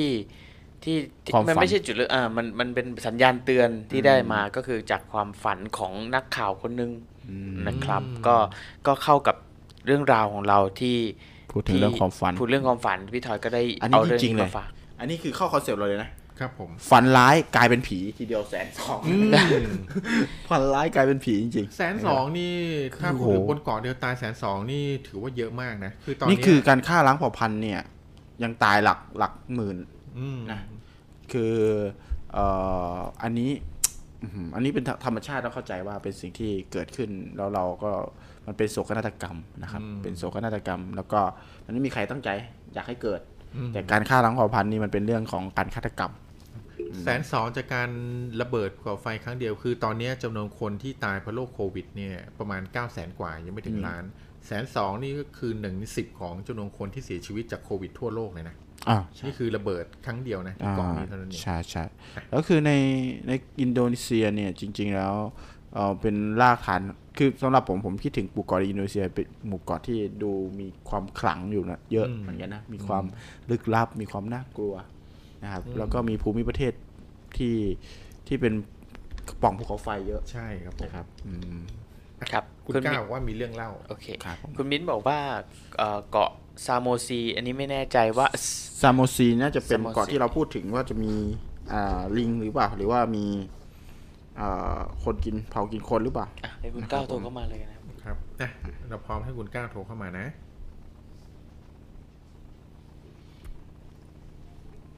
อะเดี๋ยวเราจะมาฟังเรื่องราวจากคุณก้าวนะครับ ที่หายหน้าหายตาไปนาน สวัสดีครับคุณก้าวครับ สวัสดีครับ อ๋อคุณก้าวฝนฝนตกหนักเลยเหรอครับ เนี่ย โคราชตกแรงมากครับพี่อ๋อครับผมได้ยินไหมไม่มีเสียงได้ยินไหมได้ยินเสียงคุณก้าวชัดเจนไหมอ่าโอเคอะคุณก้าวมีเรื่องเล่าเชิญเลยครับ ผม ก็ผมหายไปนานผมมีคือเหตุการณ์เนี้ยนะครับ ผมเล่าได้เลยใช่ไหมครับ เชิญเลยครับ ผมเชิญเลยครับโอเคครับสวัสดีทุกท่านเลยนะครับสวัสดีพิธีกรทั้งสามเลยคครัรับบผมเป็นเรื่องที่ตื่นเต้นมากเลยครับขคอบรับคุณคุณก้าวที่ยังยังโอ้ยยังครับเชิญครับเชิญครับคุณก้าว ครับผมผมมาถูกรายการไหมครับเนี่ยอะถูกครับผมโอเคโอเคครับสวัสดีพี่ทอยสวัสดีพี่กีแล้วก็สวัสคดีรับพี่สแม็กซ์วัด้สวยดีนะคครับรับ ครับผมครับเอ่อเรื่องเล่าเนี่ยนะครับ ผมเห็นว่ากำลังน่าจะเข้าธีมพอดีว่าเหตุการณ์เนี้ยมันเกิดกับผมเมื่อช่วงอาทิตย์อาทิตย์ก่อนเนี่ยนะครับ ที่เพิ่งเกิดมาล่าสุดเองอาทิตย์ที่แล้วที่ผ่านมานี่เองนะครับ คืออาทิตย์ที่แล้วนะครับ ก็ด้วยความที่มันมีงานงานหนักมากนะครับก็ก็อ่า ในสายงานที่ผมทำนะครับ เราพยายามกำลังจะมีโปรเจกต์ใหม่ขึ้นมานะครับ ก็เลยเป็นช่วงที่ต้องทำงานต่อเนื่องกัน แบบไม่ได้นอนมาสักห้าวันอะไรประมาณเนี้ยครับอืมเฮ้ยอันนี้เล่าได้ครับเล่าเรื่องเรื่องผีหรือว่ามาอัปเดตสถานการณ์ว่าอัปเดตชีวิมาตอัปเดตมาเองอัปเดตชีวิตอัปเดตงานครับก็เล่าต่อเลยแล้วกันนะครับ ก็ครับเอ่อวันหนึ่งนะครับวันนั้นอะ เราต้องไปทำงานตรงนี้ให้มันเสร็จนะครับ โดยที่ต้องไปทำที่บ้านพี่ของผมรุ่นพี่อีกคนหนึ่งนะครับแต่บ้านรุ่นพี่คนเนี้ยนะครับ ที่ด้วยความเขาเป็นบ้านที่ซื้อมือสองมาเพื่อไว้เก็บของอย่างเดียวนะฮะเราก็ไปทำกันสามคนนะครับ ก็ทำไปทำมาเนี่ย ด้วยความที่มันง่วงเราสะสมนอนน้อยพักผ่อนน้อยกันมานานนะครับ ก็ผมเนี่ยก็เผลอหลับไปนะครับ การเอ่อนอนเนี่ยผมนอน เอ่อเก้าอี้ที่เป็นเก้าอี้โยกอะครับ ทุกท่านน่าจะจินตนาการออกเนาะที่ที่คนคนสมัยโบราณเขาชอบนอนกันนะครับ ครับครับผมก็นอนบนเก้าอี้โยกนั่นแหละเอ่อหลับไปนานเท่าไหร่เนี่ยจำไม่ได้ครับ ก็สักระยะหนึ่งละมั้งนะครับ ในฝันผมเนี่ย ผมเห็นเห็นทุกคนนั่งทำงานปกติเลยครับทุกคนนั่งทำงานแบบไม่คุยกันเลยนะครับก็เหมือนทำงานปกติ ก็รู้สึกว่าตัวเองเนี่ยนอนนอนอยู่บนเก้าอี้เหมือนเดิม ด้วยความบ้านหลังเนี้ยนะครับ มันเป็นบ้านสองชั้นนะครับครับอ่าตรงที่เรานั่งเนี่ยอธิบายก่อนนะครับ เราจะนั่งใกล้ๆกับบันไดทางขึ้นนะครับ บันไดทางขึ้นไปด้านบน แต่ด้านบนเนี่ยมันจะเป็นชั้นไว้เก็บของเดินเดียวนะครับ พร้อมฝันผมเนี่ยผมเห็นมีคุณลุงคนหนึ่งนะครับ เดินมาจากหลังบ้าน เดินผ่านจากประตูด้านหลังบ้านออกมานะครับ แล้วก็มองมองเพื่อนแล้วก็รุ่นพี่ผมเนี่ยที่กำลังนั่งทำงานกันอยู่นะครับ มองเฉยๆแล้วก็เขาก็เดินผ่านขึ้นไป แบบเหมือนไม่มีอะไรเกิดขึ้นขึ้นไปชั้นสองแต่ทุกคนในที่ผมเห็นเนี่ย ทุกคนก็ทำงานปกติเลยไม่ไม่ได้แบบเอ่อเห็นว่าคนคนนี้เขาเดินผ่านเข้ามาหรือว่าทักทายอะไรกันผมก็คิดว่าเอ๊ะมันจะเป็นแค่ความฝันแล้วมั้งนะครับก็นอนนอนนอนไปต่อ พอสักพักหนึ่งอิริยาบถทุกอย่างเนี่ยมันเป็นเหมือนเหมือนกับความเป็นจริงอะครับแค่เราเหมือนแค่เราลืมตาแล้วเรามองสังเกตว่า ทุกคนที่อยู่รอบข้างเราอะเขาดำรงชีวิตปกตินะครับผมก็น่าจะหลับไปสักพักหนึ่งทุกอย่างมันตัดตัดมืดไปเลยนะครับ จนช่วงหนึ่งผมรู้สึกว่า เก้าอี้ที่ผมนอนเนี่ยนะครับ มันมันโยกด้วยเหมือนมีคนมาจับเก้าอี้เราโยกขึ้นโยกลงนะครับ ได้ยินอ่ารู้สึกว่ามันโยกขึ้น ไม่ใช่แค่แรงโยกนะครับ เราได้ยินเสียงเก้าอี้ที่เป็นเก้าอี้ไม้อะที่มันขยับขึ้นขยับลงนะครับ แล้วก็เอ๊ะใครมันมาขยับเพื่ออ่าเพื่อนเราหรือรุ่นพี่เรามาปลุกให้เราไปช่วยทำงานหรือเปล่าจังหวะนั้นผมลืมตาขึ้นมาเนี่ย ผมเห็นทุกอย่างไม่ใช่ในสถานที่ที่ผมนอนเอ่อผมลืมตาขึ้นมาเหมือนผมอยู่กับสถานที่สถานที่สถานหนึ่งแต่ไม่ใช่สถานที่ที่ผมนั่ง หรือที่ผมนอนครั้งแรก ผมก็รู้สึกแปลกใจได้ว่าเฮ้ยผมมาอยู่ตรงไหนวะอืมแต่สิ่งรอบข้างผมเนี่ย มันเป็น อธิบายเอ่อมันเป็นเหมือน มันเป็นเหมือนเหมือนบ้าน เหมือนกึ่งนอกชานนะครับอืมอ่าน่าน่าจะจินตนาการเอาเนอะเป็นเหมือนนอกชานก็ไม่ใช่เป็นเหมือน เป็นเหมือนเรือนไทยที่มันเป็นห้องโถงกว้างๆครับมอารมณ์ประมาณนั้นครับผมแต่มันมีมีเก้าอี้โยกตัวเนี้ย ที่ผมนอน ผมก็นั่งนั่งอยู่บนเก้าอี้ตัวเนี้ย ครับผมนะครับ ผมตื่นขึ้นมา ผมไม่เห็นอะไรเลย นอกจากบ้านโล่งๆเลย เป็นบ้านไม้ ไม่ได้อารมณ์แบบสมัยโบราณจ๋าแบบมีต้นมงต้นไม้รอบไม่มีไม่ใช่อย่างนั้นนะฮะแค่เป็นแบบสภาพแค่แบบอ่าเป็นสภาพบ้านไม้นิดนึงอะไรเงี้ยนะฮะผมก็เอ๊ะผมมาอยู่ที่ไหน ผมก็พยายามลุกตัวเองเนี่ย ในความฝันตรงนั้นเนี่ยนะครับ ผมทำอะไรได้ทุกอย่างเลยนะผมลุกขึ้นมานั่ง ผมเดินออกไปมองทุกอย่างเป็นปกติหมดเลยนะครับ ภาพที่ผมเห็นคือเป็นเป็นภาพกลางวันอืมแล้วพอผมหันหลังกลับมา ผมว่าเอ้ยผมคงจะ หลับแล้วมั้ง ผมคงจะอะไรเงี้ย คงจะอยู่ในความฝันแหละ ผมก็พยายามปลุกตัวเองว่าเอ้ยต้องตื่นได้แล้วนะ ต้องตื่นอะไรเงี้ยนะครับ เพราะผมพยายามทุกอย่างผมเลยสำรวจในบ้านเนี่ย ผมว่ามันปกติแหละ ผมก็เลยกลับมาที่เก้าอี้ตัวเดิมอืมผมก็เลยมานั่ง มันเกิดอะไรขึ้นตอนนั้นกำลังเถียงกับตัวเองแล้วว่านี่มันคือความฝันหรือความจริงนะครับ เราคงเพลียเกินไปหรือเปล่า เราหลับลึกเกินไปหรือเปล่า เราจินตนาการดูหนังอะไรมากเกินไปหรือเปล่าครับผมก็เลยเอนตัวกับเก้าอี้ตัวเดิมนะครับอื มมันเหมือนเราฝันอีกรอบหนึ่งอะครับอันนี้คือคือสิ่งที่เกิดขึ้นกับผมนะ ผมไม่การันตีว่าสิ่งที่ผมเจอเนี่ย มันคืออะไรนะครับ ผมเหมือนผมฝันอีกรอบหนึ่งในความฝันเนี่ย ผมได้ยินเสียงคนเยอะมากครับ มากกว่าสิบคนมากกว่ามากกว่าสิบคนขึ้นไปอะอืมเขาคุยคุยอะไรกันก็ไม่รู้นะครับคุยแบบทำนองว่า เอ๊ะ มันจะได้ยินไหมเขาจะรู้ไหมอะไรเงี้ยนะครับ แต่เป็นเสียงคนแบบมีอายุ คือแบบสามสิบสี่สิบขึ้นขึ้นไปอะไรเงี้ยนะครับก็คุยกันแบบกระจงงงเจ๋งเลยแบบ คุยแบบเป็นเรื่องเป็นราวครับแต่ตอนนั้นอะผมพยายามที่ลืมตาแต่ลืมตาไม่ตื่นแบบ แต่ได้ยินเสียง เราคิดว่าเป็นเสียงทีวีจากรุ่นพี่หรือเพื่อนเราเปิดกันหรือเปล่าอะไรเงี้ยนะครับ ผมก็นอนไปสักพักหนึ่งเก้าอี้ผมเนี่ยมันโยกเหมือนเดิมแล้วอืมโยกโยกเหมือนเดิมจากเสียงที่อ่าจากเก้าอี้ดังเนี่ยนะครับ ผมตื่นมา อันนี้ผมผมไม่อยากให้ทุกคนว่าเชื่อสันนิษฐานว่าเป็นเป็นเรื่องผีหรือเรื่องอะไรนะครับ คือผมตื่นมาในที่สถานที่ที่เดิม แต่ตอนเนี้ยภาพทุกอย่างมันไม่ใช่ มันไม่ใช่โล่งเหมือนที่ที่ผมตื่นมาครั้งแรกนะครับ ทุกอย่างมันมีคนคนเยอะมากอืมเยอะมากๆนะครับครับ เต็มเต็มลานที่ผมอธิบายเบื้องต้นเนี่ยนะครับ แต่ทุกคนไม่ได้สนใจผมเลยนะครับ ทุกคนเหมือนกับร่วมประกอบพิธีอะไรทั้งอย่างอืมนะครับพอผมลืนตูอ่าตื่นจากตรงเก้าอี้ผมเนี่ยแล้วผมลุกขึ้นมานั่ง สภาพที่ผมเห็นก็คือ มันเป็นงานศพงานหนึ่งอืมนะครับ ที่ทุกคนกำลังนั่งพนมมือฟังพระสวดกันอยู่ แต่ผมเห็นโลงเนี่ยครับอันนี้ผมผมจำรายละเอียดว่าภาพที่ที่ผมเห็นในโรงเนี่ย ว่าเป็นใครผมจำไม่ได้จริงครับแล้วคราวเนี้ยผมว่าเอ๊ะ มันมันไม่ใช่แล้วอะไรเงี้ยนะครับมันไม่ใช่แล้วผมก็เลยแบบเหมือนแบบเราสะดุ้งออกมาจากสสถานที่ที่หนึ่งเนี่ยแล้วเราก็ตื่นขึ้นมาเลยมพอผมตื่นขึ้นมาปุ๊บก็อยู่ในสภาพบ้านปกติมก็คือเห็นทุกคนนั่งทำงาน พวกรุ่นพี่ผมก็ถามว่าเฮ้ยนอนไปนานเกินไปแล้วนะอู้เกินนานนานเกินไปแล้วอะไรเงี้ยอืมผมก็ไม่ได้เล่าอะไรครับให้ใครฟังนะครับ จนเราทำงานนั้นเสร็จปุ๊บเช้ามาก็กลับมาห้องมานอนปกติ พอตกบ่ายพอตื่นมาแล้วก็เลยโทรถามรุ่นพี่ที่เป็นเจ้าของบ้านเนี่ยที่เขาซื้อบ้านมาเพื่อเก็บของเนี่ยถามว่าบ้านหลังเนี้ย ประวัติความเป็นมา มันมีอะไรเกิดขึ้นไหมนะครับอือหือผมก็ได้ความว่ารุ่นพี่ผมบอกไว้อ่าอ่าบอกไว้ว่าบ้านหลังเนี้ย เมื่อก่อนเนี่ย มันไม่หมู่บ้านเนี้ยมันไม่ใช่หมู่บ้านจัดสรรก่อนที่มันจะมาเกิดเป็นหมู่บ้านจัดสรรเนี่ย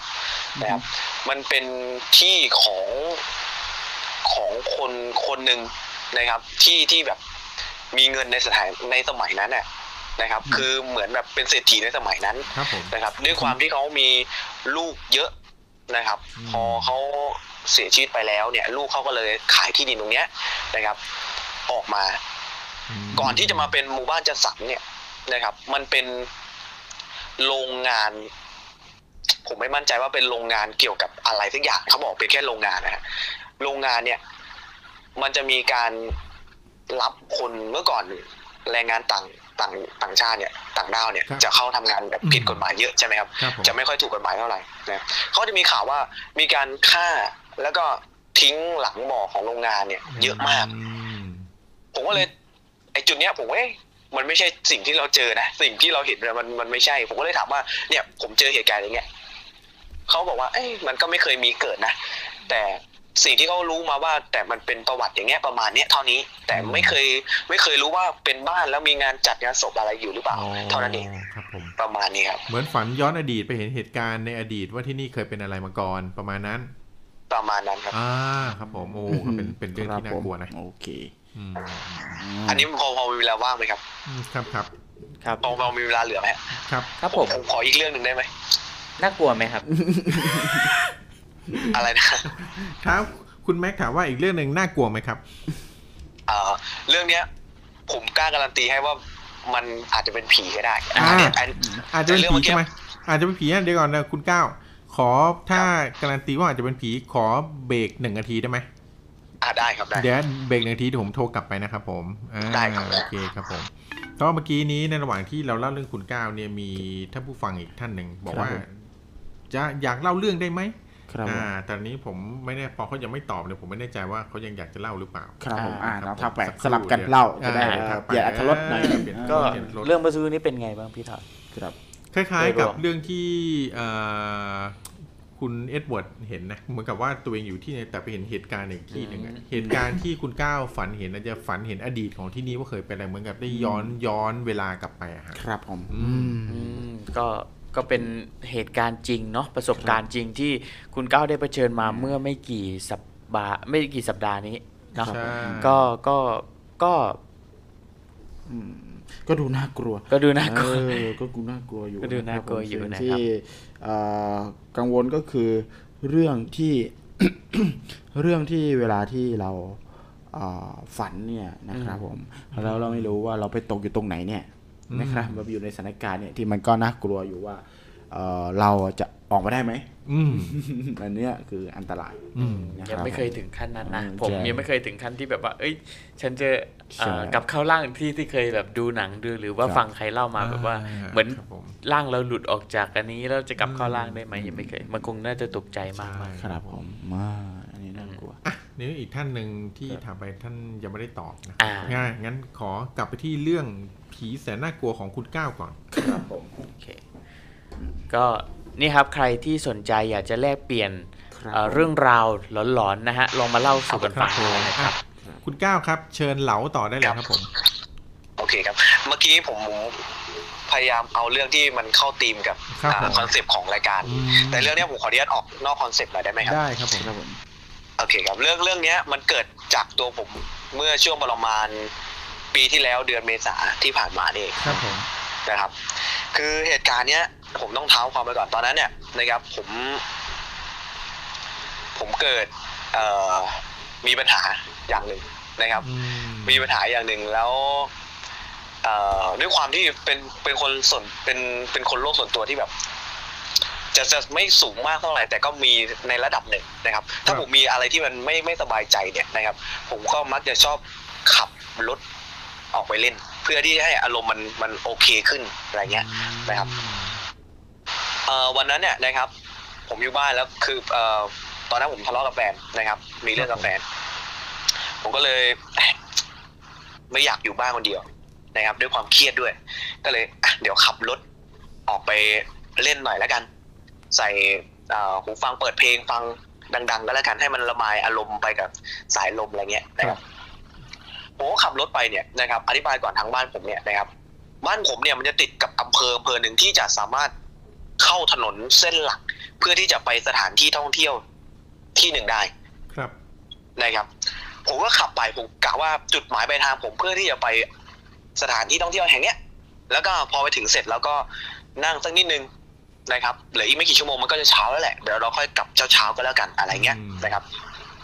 ผมก็เลยขับออกจากบ้านมาขับมาเรื่อยๆด้วยความฟังเพลงไปเรื่อยๆเราก็ไม่ได้ขับเร็วนะครับขับสักพักหนึ่งมันจะถึงสี่แยกไฟแดงถนนเส้นหลักเส้นหนึ่งนะครับ ที่จะมุ่งหน้าเอ่อที่สถานที่ท่องเที่ยวแห่งเนี้ยนะครับครับ ขออนุญาตบอกบอกหมายเลขถนนได้ไหมได้ครับผมโอเค หมายเลขสามศูนย์สี่ที่จะมุ่งหน้าวังน้ำเขียวอะค่ะอืมครับผมอ๋อเส้นนั้นนั่นเองครับผม นะฮะคือเส้นนั้นถ้าตกดึกแล้วเนี่ยนะครับก็จะไม่มีเหตุการณ์อ่าก็จะไม่มีรถพวกรถเล็กมอเตอร์ไซค์หรือว่ารถเล็ก ๆเขาวิ่งกันหรอกครับ ส่วนใหญ่จะเป็นรถพวกรถบรรทุกอะไรเงี้ยนะครับระยะแรกที่ผมไปเนี่ยประมาณสัก 200 เมตรเนี่ยจะถึงไฟแดงอยู่แล้วนะครับ ผมด้วยความขับขับมาไม่ไม่เร็วมากนะครับ ผมก็เห็นแล้วว่ามีจักรยานเนี่ยมสองแม่ลูกเนี่ย ปั่นกันมาอยู่ข้างซ้ายครับนะครับ อยู่ด้านด้านหน้าผมเนี่ยนะครับ ด้วยความที่ผม ผมเนี่ย จะต้องติดไฟแดงแล้วก็ขับไปอีกทีหนึ่งนะครับ เพื่อที่จะเข้าถนนเส้นหลักเส้นเนี้ยครับนะครับ ผมก็ขับผ่านสองแม่ลูกคนเนี้ย ก็ผ่านไปปกติ ผมก็ไม่ได้สงสัยว่าไอ้ยเขาอะไรหรือเปล่า เพราะว่าตรงเลยไฟแดงไปนิดนึงเนี่ยมันจะเป็นตลาดของอำเภออำเภอหนึ่งนะครับครับเออช่วงเวลาที่ผมออกไปก็คือช่วงประมาณตีหนึ่งกว่าๆแล้ว ผมก็สันนิษฐานว่าเออคงอ่าคงเป็นชาวบ้านแถวนี้แหละเขาออกไปแบบจับจ่ายซื้อของตอนเช้าๆอะไรเงี้ยนะคครัรับบ ผมผมก็ไปจอดตรงไฟแดงแห่งเนี้ยนะครับ จอดปุ๊บด้วยความที่มันไม่มีรถเล็กเลยนะครับ ตรงหน้าผมที่มันเป็นเส้นอ่าถนนเส้นหลักเนี่ยมันก็จะเป็นรถรถใหญ่รถบรรทุกวิ่งอย่างเดียวเลยนะครับอืมผมจอดได้สักประมาณไม่เกินสามนาไม่เกินไม่เกินนาทีหนึ่งอะฮะไฟแดงตอนนั้นผมจำไม่ได้เท่าไหร่นะครับ น่าจะไม่เกินวิหนึ่งเนี่ยไม่เกินนาทีหนึ่งไม่ใช่นะนะครับ ผมจอดปุ๊บนะครับ ก็จักรยานคันเนี้ยก็ขับมา ผู้หญิงคนที่ขับเนี่ยนะครับ มองหน้าผมแล้วหันมายิ้มกับผมอืมผมก็เอ๊ะเขามายิ้มกับผมทำไมวะแต่สิ่งที่แปลกก็คือ ผู้หญิงคนเนี้ยเขาไม่จอดเขาขับรถตรงไปเลยผ่าไฟแดงไปเลยอืมแล้วทะลุรถบรรทุกรถสิบล้อไปเลยผมแบบเฮ้ยอืมผมแบบตกใจเลยครับตอนนั้นอะ ก็เฮ้ยอะไรวะเนี่ยอืมแต่รู้แล้วด้วยความที่ตัวเองเนี่ย พื้นฐานเนี่ย เราคุ้นชินกับสิ่งเหล่าเนี้ยเราคิดว่าเอ๊ะมันไม่ดีละเออ ก็อย่ากันนั้นเลยเขาคงจะมาเตือนเราแล้วมั้งอะไรเงี้ยผมก็เลยอะหักรถกลับบ้านดีกว่าขับกลับบ้านดีกว่าเนี่ยอืมผมก็เลยกลับเลย ก็เลยล้มโอ้ป๊อตนี่หว่าแผนครับก็เลยอะไรนะพี่อ๋อเปล่าจ้ะเราเล่นนะป๊อตนี่หว่าอะไรอย่างงี้ครับบอสใช่ผมก็เลย เอ้ยก็เริ่มเริ่มกลัวเริ่มหวั่นๆแล้วนะครับ ก็เลยขับรถกลับบ้านดีกว่าเอออ่ดีแต่ทางดีดีทางเข้าหมู่บ้านผมเนี่ยครับผมทางเข้าหมู่บ้านผมเนี่ยนะครับ มันจะเป็น มันจะเป็นศาลารอรถอืมนะครับ อธิบายก่อน มันจะเป็นศาลารอรอรถนะครับ แล้วก็มีป้อมตำรวจจุดสกัดครับครับผมจุดสกัดของตำบลเนี่ย อยู่ตรงข้ามกับศาลารอรถแห่งเนี้ยอืมนะครับ ผมก็เลย เอ๊ะเดี๋ยวเราไปนั่งตรงนี้สักหน่อยก็แล้วกัน เพราะว่าศาลารอรถตรงเนี้ยนะครับ มันมันมีไฟของเขาอยู่อืมมีปลั๊กไฟอยู่ผครัมบก็เลยอะขับรถไปรอตรงเนี้ยนะครับ ผมก็เอาหันหันหน้ามอเตอร์ไซค์ผมเนี่ยนะครับหันหน้าเข้าทางเข้าในหมู่บ้านนะครับ อธิบายอีกนิดนึงนะครับถนนเส้นเนี้ยไม่มีไฟเลยนะเป็นครับมืดหมดเลยนะเป็นเส้นเรียกว่าเปี่ยวเส้นหนึ่งเลยก็ได้นะครับของจังหวัดเส้นเนี้ยนะครับ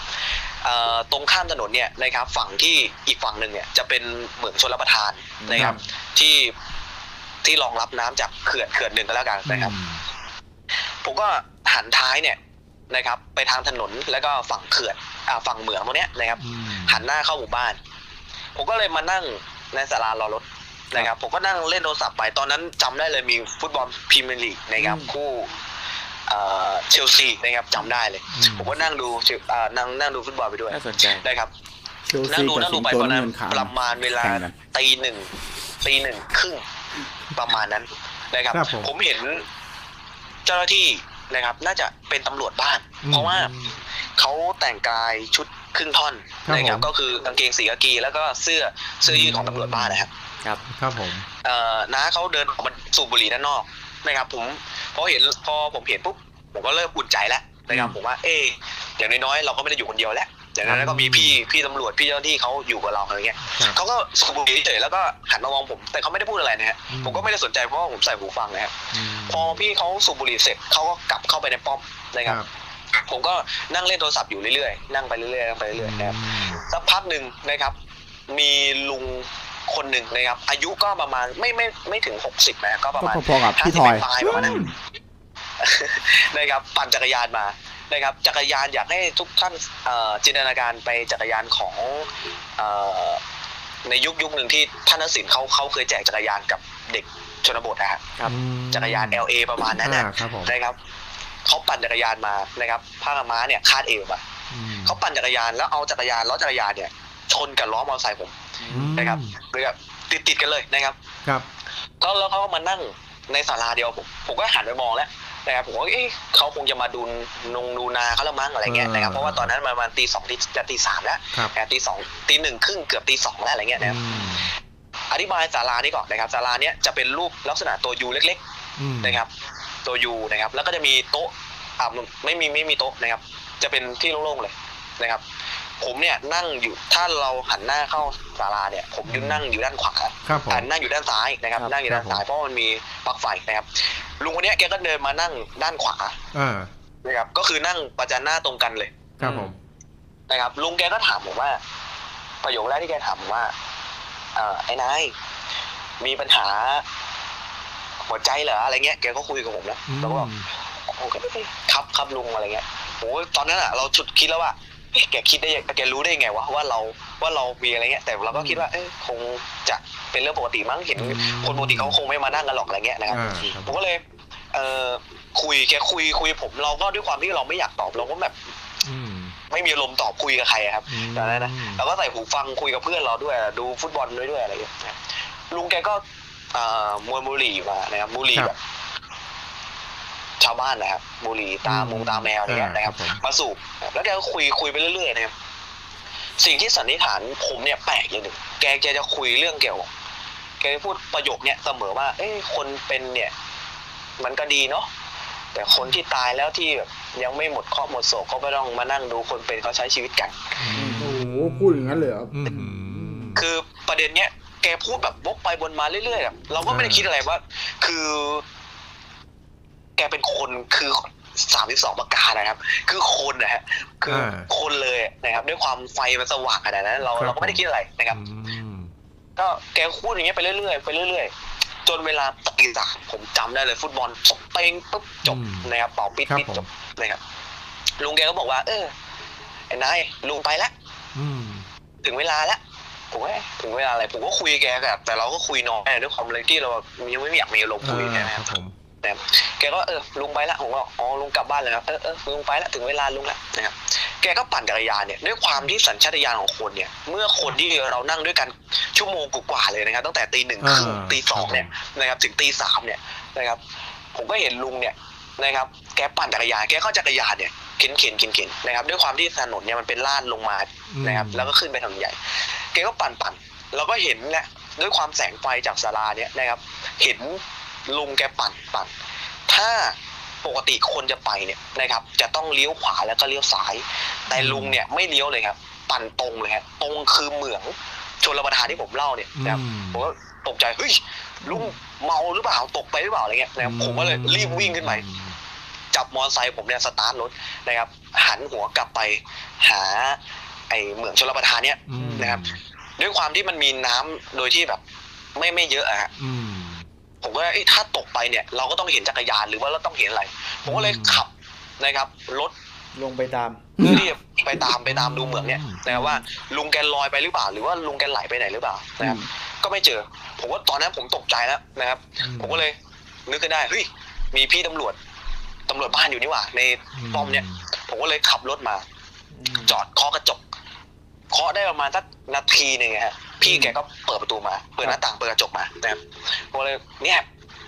นะครับช่วยหน่อยเนี่ยมีคนมีลุงเนี่ยน่าจะเมาหรือเปล่าแกไปตกไปในเหมืองเนี่ยช่วยช่วยแจ้งให้ผมหน่อยอะไรเงี้ยนะครับแกบอกฮะตกในเหมืองไหนเนี่ยผมก็เลยบอกว่าเนี่ยเหมืองเนี่ยครับเหมืองเนี่ยเหมืองนี่เหรอลุงเป็นยังไงแกก็ถามผมผมก็อธิบายลักษณะของลุงเนี่ยให้ฟังปั่นจักรยานอย่างนี้อย่างนี้แต่งแบบนี้มีผ้ากันมงผ้ากันไม้อย่างนี้บอกอ๋อเออกลับบ้านไปนายผมแบบเฮ้ยกลับบ้านอะไร ผมเนี่ย คนเขาตกเนี่ยเขาเป็นอะไรหรือเปล่าเขาเมาเขาเสียชีวิตเขาจะบาดเจ็บอะไรหรือเปล่า ผมก็เลยเกิดแบบอืมแบบเราเราด้วยความโมโหด้วยทำไมไม่ช่วยอะคุครัณบเป็นผมอะไรเงี้ยนะครับอืมเขาบอกด้วยความเขาพูดกับเราครั้งแรกเขาพูดทำนองแบบนิ่มๆมาเลยนะฮะพอครั้งหลังๆเนี่ยเขาเริ่มแบบแบบเหมือนแบบใส่อารมณ์กับเราแล้วบอกเออกลับได้อะไรเงี้ยนะครับอืมเรากลับด้วยความงงๆว่าเออกลับก็กลับบ้านเนี่ยอืมผมกลับมาถึงบ้านเนี่ยนะครับผมก็นอนนอนไม่หลับเลยพอรุ่งเช้าขึ้นมาปุ๊บ ผมก็เลยโทรถามเพื่อนผมนะครับว่าเฮ้ยเนี่ยกูเจอเหตุการณ์แบบเนี้ย เกิดขึ้นมาเนี่ย มันมีอะไรหรือเปล่าอืมนะครับตอนนั้นอะเริ่มเริ่มคิดแล้วว่าตัวเองอะกูโดนหรือเปล่าอะไรเงี้ยนะครับอ่าผมก็เลยโทรถามเพื่อนผมว่าเหตุการณ์เนี้ยมันมีอะไรเกิดอะไรขึ้นไหมในช่วงเวลาสามเดือนคือ ช่วงนั้นน่ะ ผมกลับมาจากอาหารผมไปอาหารมาหลักเดือนผมไม่ได้กลับบ้านเลยนะครับ ก็เลยก็คือแบบไม่ได้ ติดตามเลยว่ามีเหตุการณ์เกิดขึ้นอะไรเกิดขึ้นหรือเปล่าเพื่อนผมก็บอกไม่มีนะ ก็ปกติดีไม่มีอะไรเกิดขึ้นเลยนะครับผมก็เลยเอ๊ะสงสัยว่ะก็เลยขับรถไปดูนะครับขับรถไปถามป้อมยามแต่ตอนผมไปเนี่ยตอนกลางวันแล้วนะครับป้อมยามป้อมตำรวจคนเนี้ยก็ไม่มีคนอยู่นะก็คือปิดปกติอืมนะครับแต่มีบ้านบ้านของคุณลุงเนี่ยอยู่หลังป้อมตำรวจเนี่ยเขาเป็นร้านอ่าเป็นเป็นเหมือนบ้านบ้านแบบ ผมไม่มั่นใจว่าเขาเฝ้านาหรือว่าเฝ้าป้อมตำรวจนะเป็นลุงคนหนึ่งนะฮะแต่เขาเปิดพวกร้านขายของชำเล็กๆอยู่ด้วยนะครับครับผมผมก็เลยถามลุงว่าลุงครับเอ่อเหตุการณ์แบบเนี้ยมันมีเกิดขึ้นไหมพวกเราก็เล่าเหตุการณ์ให้เขาฟังนะครับเขาบอกไม่มีเกิดขึ้นนะทำไมเหรอแกไปเจออะไรมาเขาก็ถามผมว่าเนี่ยผมเจอแบบเนี้ยนี่นี่นี่นี่มา เนี่ย แต่ผมผมขอความช่วยเหลือจากตำรวจจากตำรวจบ้านคนเนี้ยทำไมเขาไม่ไม่ให้ความช่วยเหลือผมเลยเขาบอกเดี๋ยวเดี๋ยวเดี๋ยวเดี๋ยว ขอความช่วยเหลือจากตำรวจบ้านไหนนะผมบอกเนี่ยคนเนี้ยคนประมาณสูงประมาณเนี้ยอายุประมาณเนี้ยแต่งตัวลักษณะเนี้ยเขาอยู่ในป้อมเนี้ยเมื่อคืนเนี่ยผมยังเห็นผมเขายังไล่ผมกลับบ้านเลยลุงคนนี้ก็เลยบอกว่าไอ้นายป้อมเนี้ยไม่มีคนเข้ามาห้าหกเดือนแล้วอืมเขาบอกผมเนี่ยผมบอกเอ้าไม่มีเข้าได้ไงเนี่ยเมื่อคืนผมยังเจอเขาอยู่เลย ผมเจอเขาคนแรกเลยอะไรเงี้ย เขาบอกเนี่ยไม่มีใครเข้าแล้ว ส่วนใหญ่เขาจะมาเก็บของไว้เวลาตั้งด่านสกัดเวลางานประจำปี หรือว่างานเทศกาลเท่านั้นเองอืมนะครับผมก็เลยทุกอย่างมันก็เลยเป็นปริศนาให้ผมหมดเลย คืนนั้นอืมผมเจออะไรบ้าง แล้วคุณลุงคนนั้นคือใครอืมเขามานั่งบ่นกับผมว่าคนเป็นก็ดีนะ แต่คนตายที่ยังไม่ถึงเวลาตาย ต้องมานั่งดูคนเป็นเขาใช้ชีวิตกันมันทรมานอะไรเงี้ยอืมประโยคเนี้ยมันมันติดในหูผมเสมอนะคครัรับบผมก็เลยหาคำตอบไม่ได้เลย ทั้งเหตุการณ์ที่ผู้หญิงขับรถสองอืมแม่ลูกเนี่ยนะครับขับรถเข้าผ่าไฟแดงไป แล้วก็คุณลุงที่นั่งคุยกับผมชั่วโมงกว่าอ่าแล้วก็พี่ตำรวจคนหนึ่งที่ ตวาดผมไม่กลับบ้านครับคนนี้คือใครครับนะครับทั้งหมดนี้ก็จบไปอืมผมก็หาคำตอบไม่ได้ว่าอะไรคืออะไรน่ากลัวมากนะครับวันนั้นคืคืนอเดียววันนั้นคือวันชงจริง ๆ นะครัเอาคุ้มเลยอืมครับเจอทีเดียวสามเลยสามเลยสามเลย เอาสักคุ้มเลยเออแม่ไม่แบ่งตั้งแบบชื่อเรื่องนี้ให้หน่อยะตั้งชื่อเรื่องให้หน่อย คุณก้าวคืนเดียวห้าห้าอะไรดีครับคืนเดียวห้าเร็วไปแจ็คพอต เออคือเดียวแจ็คพอตเออคือเดียวห้าก็ได้นะ เพราะผู้หญิงคนนั้นจักรยานเขาซ้อนลูกอยู่ใช่ไหมสี่ เออสี่สี่สี่เออคุณคืนเดียวสี่คุณคุณคุณก้าวยังหาคำตอบคำตอบกับคนแถวนั้นไม่ได้ใช่ไหม เออผมหาไม่ได้เลยครับพี่ อ่า คือถามใครก็ไม่มีใครบอก ไม่มีใครรู้เลยก็ไม่มีเหตุการณ์อะไรเกิดขึ้น อันนี้เดี๋ยวนะครับผม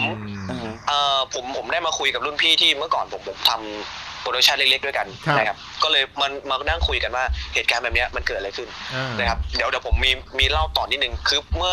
พอผมเล่าให้เรื่องเนี้ยให้รุ่นพี่ผมฟัง ครับ รุ่นพี่ผมเนี่ยด้วยความเขาเนี่ยเขามี sense อยู่แล้วนะครับอืมเขาเป็นคนที่มี sense มากๆเลยเวลาไปถ่ายถ่ายงานจากนอกสถานที่ด้วยกันเนี่ยอืม เขาจะเป็นคนที่เจอแบบเจอทุกอย่าง อืมอ่าแล้วก็จะยัดเยียดให้เราเจอด้วยอะไรอย่างเงี้ยอ่านะครับ ครับผม ก็แกก็จะเล่าให้ฟังว่าเนี่ย พอผมเล่าอย่างเงี้ยเล่าวันเนี้ยเสร็จใช่ไหมครับ พอวันต่อไปเนี่ยสองสามวันเราเจอกันมีงานเนี่ยแกก็จะเล่าให้ฟังว่า เนี่ย ลุงคนเนี้ยแกมามาบ้านพี่มาบอกพี่ว่าอยากกินนู่นอยากกินนี่ แต่แกบอกว่าไม่รู้ว่าเป็นลุงคนเดียวกันไหมแต่ปั่นจักรยานแบบนี้แต่งแบบนี้พากันมาสีส้มหรืออะไรเงี้ยอืไม่รู้ว่าคนเดียวกันหรือเปล่าอะไรเงี้ยแต่ผมผมก็คิดว่ามันอาจจะไม่ใช่ก็ได้ หรือว่าอะไรก็ได้ครันะบผมแล้วผมก็สันนิษฐานว่า เราคุยกันว่า ผมเนี่ยอาจจะเข้าไปอยู่ในช่วงเวลา ไทม์ไลน์ของเขาหรือเปล่า เวลาของเขาหรือเปล่าอืมเวลาที่เขาทำทุกวัน เขาอาจจะทำมานานมากกว่า 20 ปี 30 ปีหรือ 40 ปีก็ได้ ก็เป็นไปได้นะครับครับอืมเขาอาจจะทำอย่างนั้นเรื่อยๆ แต่ผมเข้าไปในประจวบช่องเวลาเหมาะเจาะพอดีนะครับด้วยความก็กลายเป็นเพื่อนคุยไปอะไรอะไรอย่างเอนี้อได้เพราะแกก็บอกอาจจะเป็นเองเรื่นะองของว่าคนคนตายแล้วต้องมานั่งดูคนเป็นเออก็เป็นไปได้เป็นไปได้ครับผมก็คือเรื่องนี้ก็เออโดนสี่ในคืนเดียวโดนสีไม่เห็นฟ้าเหลืองกันเลยโดนเดี๋ยวสี่ในโดนไปสี่โดนไปสี่ในคืนเดียวเอออะ ก็โอเคก็ขอบคุณคุณก้าวมากนะครับสำหรับเรื่องเล่าคืนนี้นะครับ ผมคุณก้าวสนุกมากนะครับ สนุกมากคราวหน้าเชิญอีกร้อนเลยทีเดียวเจอสี่ในคืนเดียวครับผมขอบคุณมากครับคุณก้าวคเจรัอบสี่ในคืนเดียวสวัสดีคครัรับบผมขอบคุณครับผมอะก็โอ้โหก็ต้องก็ต้องบอกอย่างนี้นะครับว่าถ้าอืมขอแนะนำถ้าเกิดอยากรู้คำตอบครับ มีอย่างเดียวถ้าถามคนไม่ได้ละครับอืม ก็กลับไปถามที่เดิมนะครับผมอ๋อใช่ก็เป็นทำแบบเดิมเลยทำแบบดูดิเดิมว่าจะเห็นไหมดูสิครัว่าบจะผมเห็นไหมอะนะก็มาสู่ช่วงท้ายของรายการแล้วนะครับผมห้านาทีสุดท้ายเออสิบห้านาทีสุดท้ายครับตอนนี้มีมีใครจะเล่าไม่ไหมมีนะครับคุณ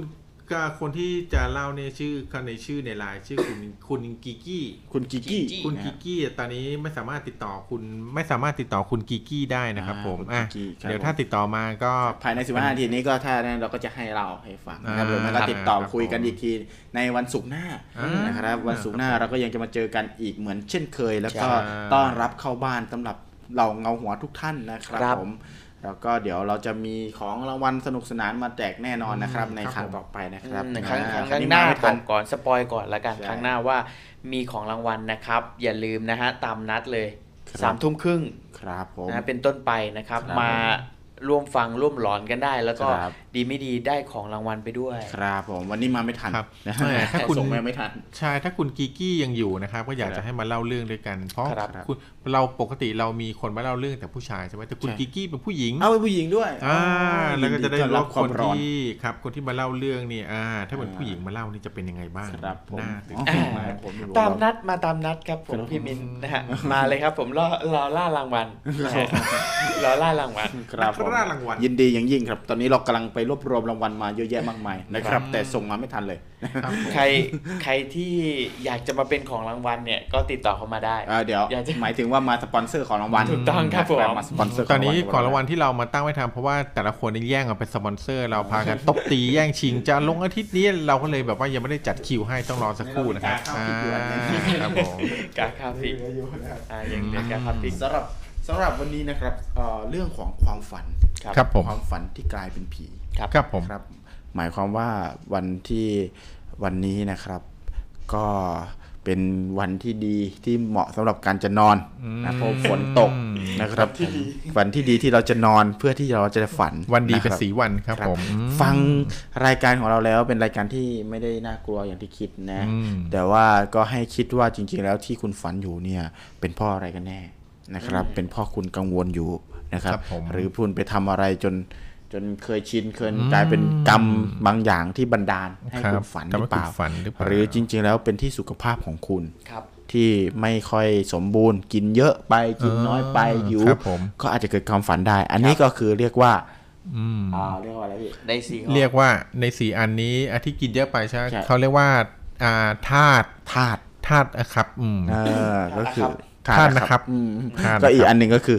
เทพอะไรนะเทพสังหรณ์นะเทพสังหรณ์นี่คือเป็นอะไรที่เอ่อลึกลับนิดนึงครับ เทพสังหรณ์นี่จะเป็นเรื่องเหนือจินตนาการเทวครับดาโดนแกล้งโดยเทวดาดีเทวดาร้ายอ่านะครับใช่เผื่อไปทำอะไรให้ผีครับให้อะไรเขานั่นเขาก็อาจจะเข้ามาครับผมเข้าฝันอ่าจริง ๆได้ครับผมนะครับ เรื่องพวกนี้เป็นเรื่องที่เราก็ไม่ได้ลบหลู่นะครับ แต่ว่าเราก็จะมาวิเคราะห์สังเคราะห์ให้ฟังว่าครับผมอะไร บ้างที่เราวิเคราะห์ไม่ได้ก็ให้ละเป็นไว้เป็นที่เข้าใจว่ามันอาจจะเป็นสิ่งที่ครับลึกลับครับนะครับอืมแต่อะไรที่เราวิเคราะห์ได้ก็ให้เข้าใจว่ามันอาจจะมีเหตุและผลของมันใช่นะครับ อย่างเช่นการที่เราเป็นตะคริว จนเกิดเป็นผีอำขึ้นมาครับนะคครัรับบผมหรือเราไปนอนในที่ต่างๆทำให้เราฝันเป็นในรูปแบบต่างๆอ่าเนี่ยครับบางใช่คนครับเนี่ยฝันแบบว่าเฮ้ยอยู่ดีก็วิ่งหนีผีอ่าพ่อผมเนี่ยวิ่งหนีผีตลอดเลย คือเดี๋ยวเดี๋ยวผมจะลงท้ายด้วยการเล่าเรื่องของพ่อผมไปฟังก็ครับผมตอนผมเด็กๆคนโคตรเป็นเรื่องที่แบบว่าเอามาแซวกันจนถึงวันนี้เลยครับผมนะครับ ก็คือสมมติอันนั้นเดี๋ยวเรื่องของพ่อไว้ทีหลัง แต่เรื่องเรื่องของการนอนหลับฝันแล้วเนี่ย แล้วเราไปทำอะไรอย่างเช่นการวิ่งหนีผีเนี่ยอืมผมเคยฝันตอนเด็กๆครัอับนนี้ผมคือเล่าเลย ผมฝันตอนเด็กๆเนี่ยวิ่งหนี วิ่งวิ่งวิ่งวิ่งวิ่งหนีแล้วไปหลบที่ปากกล้วยอ่าแล้วก็เสือกปวดฉี่ปวดฉี่ขึ้นมาครับผม สุดยอดมากเลยครับผมเราเดาเอาไหมพอจะเคยเดาเคยเป็นไหมเป็นครับเองผมเลยเคยเป็นไหมเคยเป็นผมผมผมโชคดีตรงที่ว่าผมไม่ค่อยเอาเรื่องผีผมจะกลัวผมจะตื่นเต้นกับซอมบี้อ๋อผมอาจจะเลยอาจจะไม่ได้มีฟิลนั้น เออพี่อ่าผมเนี่ยจะมีอยู่สักสองสามเหตุการณ์ เหตุการณ์ที่ เหตุการณ์ที่ฝันแล้วฝันเป็นประจำแล้วเป็นฝันที่สยองที่สุดอืมไม่ใช่เป็นการฝันเจอผีนะครับผม ผมเป็นการฝันที่ฉี่ที่แอ่งกล้วย ไม่ใช่เป็นการฝันที่เจองูอืมเดินไปตรงไหนก็เจองูครับเดินไปตรงไหนก็เจองูอ่าแสดงว่าจะมีเนื้อคู่จะเจอเนื้อคู่นะเราเนี่ย คือ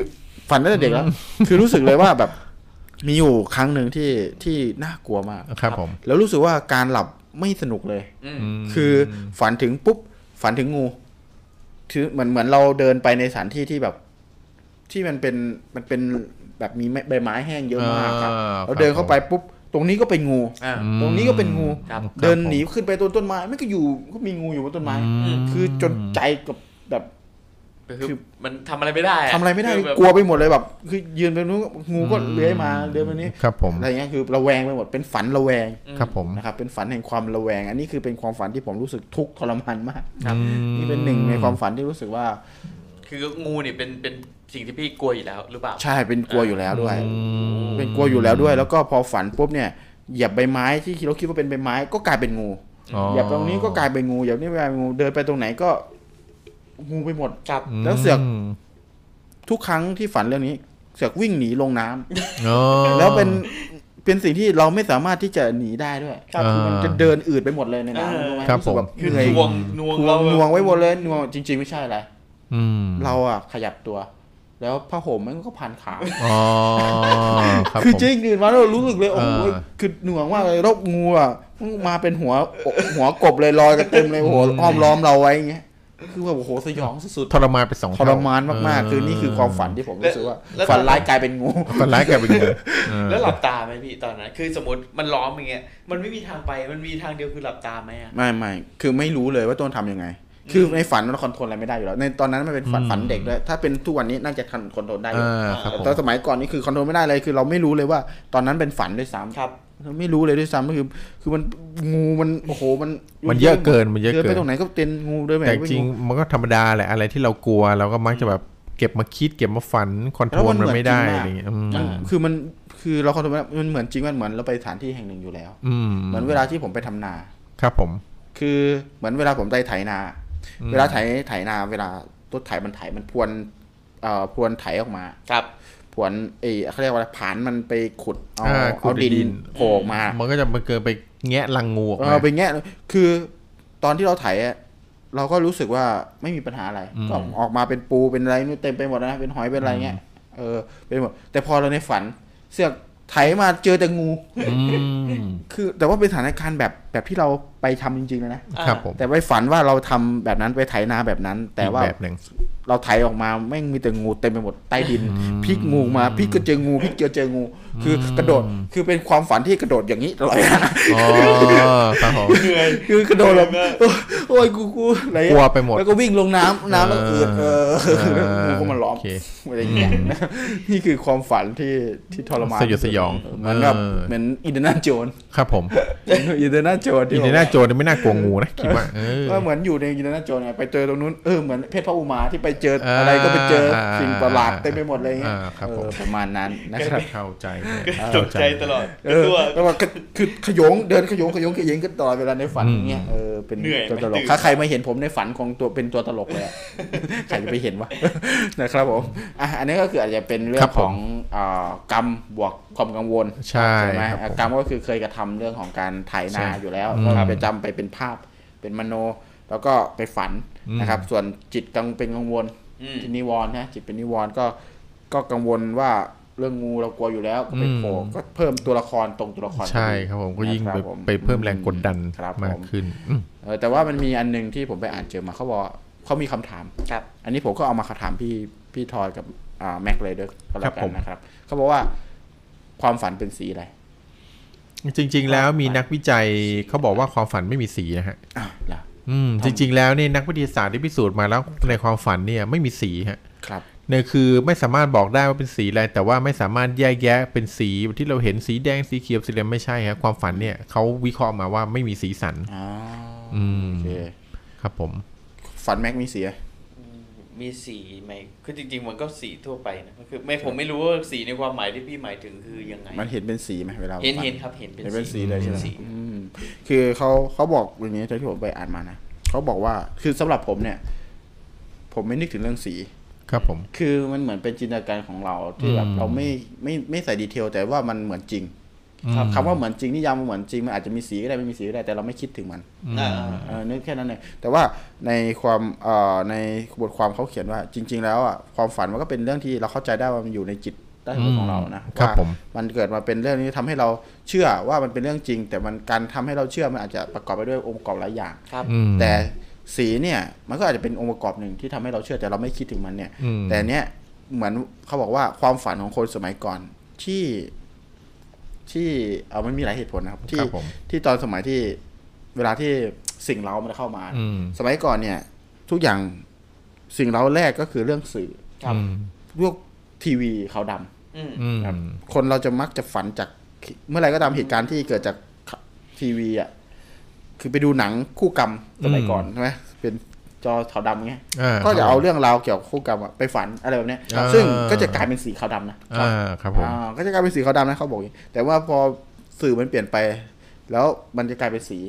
อืมันเหมือนเราจำจากอะไรไปมันก็จะเป็นแบบนั้นอ่ามากกว่ามีโอกาสใช่เออแต่ทีเนี้ยพอพูดถึงเรื่องแยกว่าเป็นสียังไงลูกลักษณะแบบไหนเนี่ยเราอะจะแยกไม่ค่อยออกหรอก แต่ว่าใช่มันจะรวมกลายเป็นก้อนเดียวกัน แล้วเราก็อยู่ในจิตใต้สำนึกเราเลอืยมใช่เพราะมันโดนมันโดนปริ้นอยู่ในจิตใต้สำนึกเราอ่าแล้วเป็นถ้าผมเชื่อว่าเมมโมรีที่ในการบันทึกความทรงจำช่วงฝันเนี่ยครับคืออย่างที่พี่บอกคือบางครั้งเราลืมมันใช่ฝันมาพอตื่นมาแล้วฝันเรื่องอะไรแต่จำได้คร่าวครับๆก็จะมีแค่บางฝันที่มีดีเทลไม่เยอะ แต่มันฝังใจเนี่ยอันนี้จะจำได้อืมแต่เขาเขาบอกว่าฝันเนี่ย ใครก็ตามที่ตื่นมาแล้วจำฝันตัวเองได้เนี่ย ถือว่าแบบ สมองเนี่ยทำงานดีมากนะอืมทำงานดีตั้งแต่เริ่มต้นเลย แต่ว่าคนส่วนใหญ่นะครับ จะจำฝันของตัวเองได้ หลังจากตื่นมาแล้วอย่างน้อย3าถึงหชั่วโมงอืมถึงจะจำฝันได้ครับอืมอ่าถ้าไม่ไม่เกิดไม่เป็นฝันที่รุนแรงแบบกระทบอืมใจจนภาวะตื่นขึ้นมาครับแม้แต่ภาวะตื่นขึ้นมา ก็ยังต้องคิดว่ากูฝันอะไรวะแต่รู้แค่ว่ามันร้ายอืม ใช่ครับผม รู้คือฝันอะไรวะทีนี้มันมันกลายเป็นว่ามันทับเกี่ยวกับเรื่องหนึ่งที่เกิดขึ้นอืมคือเดจาวูอ่าครับผมเดใช่ไหมจาวูอืมคือจริง ๆ แล้วสิ่งที่เราทำอยู่ดูทีเรารู้ก็เฮ้ยเหมือนเราทำอยู่เลยอะอืมจริง ๆ แล้วเขาบอกว่ามันอาจจะเกิดจากความฝันที่เราฝันแล้วเราก็จำไม่ได้แล้วอืมแล้วก็คิดว่าเราเคยทำถึงนี้มาแล้วอืมอะไรเงี้ยเออ มันเป็นส่วนหนึ่งเหตุผลหนึ่ง ก็คือความฝันทำให้เราเกิดเดจาวูเป็นไปได้ครับเอออืมแต่ว่าป็นเดไปไจาวูเนี่ยมันก็จะมีคำอธิบายอื่นๆอีกครับนะครับเดี๋ยวคราวหน้าเราจะเอาคำอธิบายเรื่องเดจาวูมา จริง ๆ แล้วอธิบายเลยก็ได้มันก็เป็นได้ได้สั้นๆไม่ได้เยอะมากได้ครับเขาบอกเดจาวูเนี่ยเป็นปฏิกิริยาของสมอง การมีสารในสมองบางอย่างอืมที่มันหลั่งออกมาครับสารเนี้ยมันหลั่งออกมาเนี่ยทำให้เราเห็นเหตุการณ์ที่เรากำลังเห็นอยู่ตอนเนี้ยและสารมันหลั่งออกมาทำให้สมองเราคิดว่าเหตุการณ์นี้เราเคยเห็นมาแล้วครับแต่เหตุการณ์ที่เราเพิ่งเห็นเนี่ยจริงๆเราเพิ่งเห็นเป็นครั้งแรกฮะอืมเรายังไม่เคยเรายังไม่เคยเห็นมันมาก่อน แต่สารในสมองที่มันหลั่งออกมาเนี่ยมันสร้างความเชื่อให้เราว่าเหตุการณ์นี้เราเคยเห็นมาแล้วอืมเขาเลยเรียกปรากฏการณ์นี้ว่าเดจาวูอืมอืมแล้วผมอะเคยแบบจำฝันตัวเองไม่ได้ แต่พอทำอะไรสักอย่างเนี่ย เราเนี่ยเฮ้ยกูเคยฝันเรื่องนี้นี่หว่าอ่าใช่เหมือนกันเราเคยเห็นแล้วนี่วาอะไรประมาณอย่างนี้ แต่ว่ารู้นะว่าเกิดมาจากเห็นเพราะว่าเคยฝันครับผมอย่างเงี้ยมอย่างผมบางทีผมอ่าไป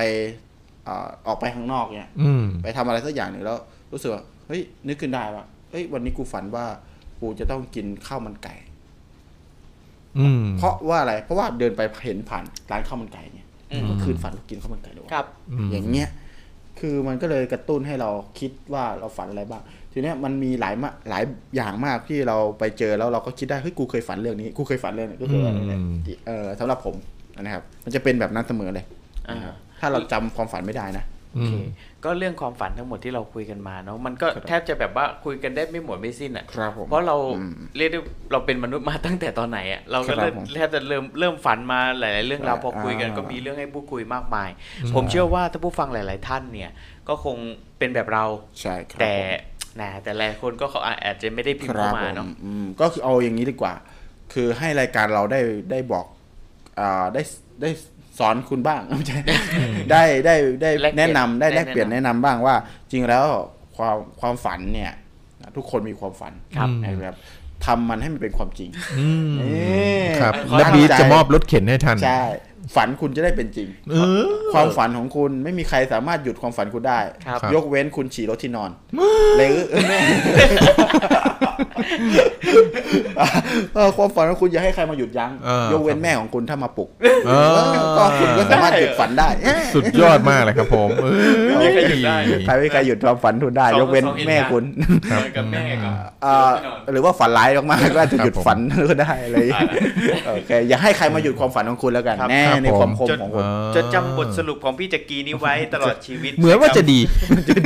เหมือนว่าจะดี อย่าให้ใครมาหยุดยั้งความฝันของคุณได้ครับผมอ่าโอเคความฝันก็ถือว่าก็เป็นสิ่งที่ดี ครับผถ้ามโดยรวมก็เป็นสิ่งที่ดีครับครับมีความฝันไว้ครับนะฮะอืมไม่ว่าจะในชีวิตจริงหรือในการหลับการนอนนะฮะแล้วก็ครับมีความฝันเนี่ย บางครั้งเราฝันเรื่องที่ดี เราครับตื่นมาเราก็มีความสุขอืม ครับครับแต่บางครั้งอะบางเรื่องอะเราฝันเรื่องที่แย่อยากให้ตื่นเมื่อตื่นมาเนี่ยลองมาวิเคราะห์คิดดูว่าเฮ้ยทำไมเราถึงฝันเรื่องพวกนี้ครับสภาพจิตใจเรากำลังเป็นอะไรอยู่หรือเปล่าครับเราให้ผมกำลังใจตัวเองดูอ่าครับก็จริง ๆ ก็ให้เข้าใจว่า เมื่อไหรที่คุณมีความฝันมาอีกแล้ว ไม่ใช่ไม่ใช่ก็ให้เข้าใจว่าอ๋อ ไม่ว่าจะเป็นฝันดีหรือฝันร้าย อ๋อครับผมอย่างน้อยมันก็เป็นตัวยืนยันว่าคุณยังมีชีวิตอยู่ อ๋อมาดีมาดีอ๋ออันนี้ดี อันนี้ดี ครับอันนี้ดีจำไว้นี่จำไว้ อย่าเก็บไว้นะครับผมเก็บไว้เก็บไว้อืม เก็บไว้ เออ มันเป็นเครื่องยืนยันว่าคุณยังมีความรู้สึก อืม มีความนึกคิดนะครับผม เออไว้ใจได้อะอะทิ้งทวนยอด ทิ้งทวนหน่อยครับว่าอีพีหน้าเราจะเจอกันในเรื่องอะไรไหมหรือว่าอ่าจะคือบอกจริงๆ ผมอยาก พูดหลายเรื่องอืมเดี๋ยวมาคุยกันตอนนี้เลยก็ได้ว่า พี่ทอยอยากรู้เรื่องอะไร โอ้ครับตอนนี้ก็หันหันมากเลยครับเอาละคิดไม่ออกผมเลยมีผมมีหลายเรื่องมีเรื่องเปรตรู้จักเรื่องเปรตไหมโอ้เปรตเรื่องครับเปรตผมนี่น่าสนใจอืมนะครับ เรื่องเปรตอีกเรื่องหนึ่งคือ อันนี้คือคุยกันสนุกๆเลยอืมเรามาหาเรามาคุยกันเรื่องหนังที่เกี่ยวผีไหมอืม หนังผีเกี่ยวกับผีครับหนังผีมา spoil หนังผีกันอืมเออมาเล่าเรื่องผี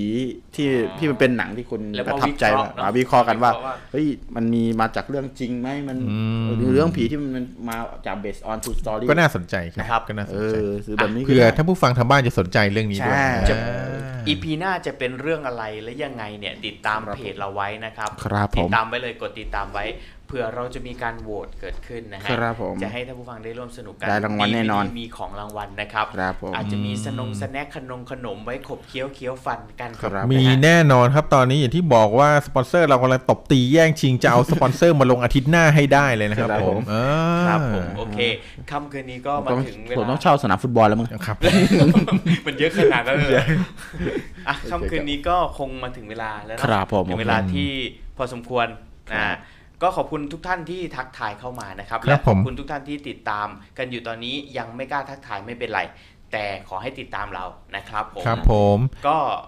ค่ำคืนนี้ขอให้ทุกท่านมีความสุขเดี๋ยวนะครับ สักครับก่อนที่จะลาสักครั้งอีกทั้งอันหนึ่งอ่าท่านก็เห็นไลน์ในหน้า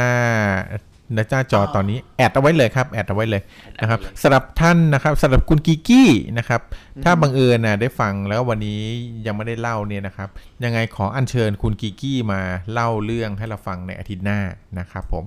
เราแอดไลน์เป็นเพื่อนกันไว้เลยครับผม ถ้ามีอะไรเราก็จะจะได้พูดคุยกันได้สะดวกขึ้นอ่านะครับอืมก็แอดมา Good Brother Studio นะครับครับผม G W O D B R O T H E R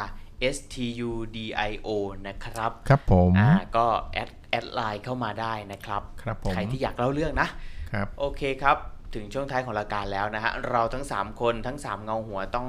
ล่ำลาไปแล้วสำหรับค่ำคืนนี้ หวังว่า topic ของวันนี้ก็ถูกใจทุกทุกๆท่านนะครับเอ่อไว้เจอกันใหม่อาทิตย์หน้าวันศุกร์หน้านะครับ 21นาฬิกาจุด3 3ทุ่มครึ่งจนถึงเที่ยงคืนเลยนะครับครับผมค่ำคืนนี้ราตรีสวัสดิ์ขอให้ ครับผเจมอผีนะครับ ครับผม ขอให้ทุกท่านฝันแล้วฝันอะไรเนี่ย ถ้าฝันแล้วมีเรื่องแปลกๆอาทิตย์หน้ามาเล่าให้เราฟังด้วยนะคโอรับเคครับ ลาไปก่อนครับบ๊ายครับบายผมสวัสดีครับ สวัสดีครับ สวัสดีครับผมสวัสดีครับทุกท่านสวัสดีครับผม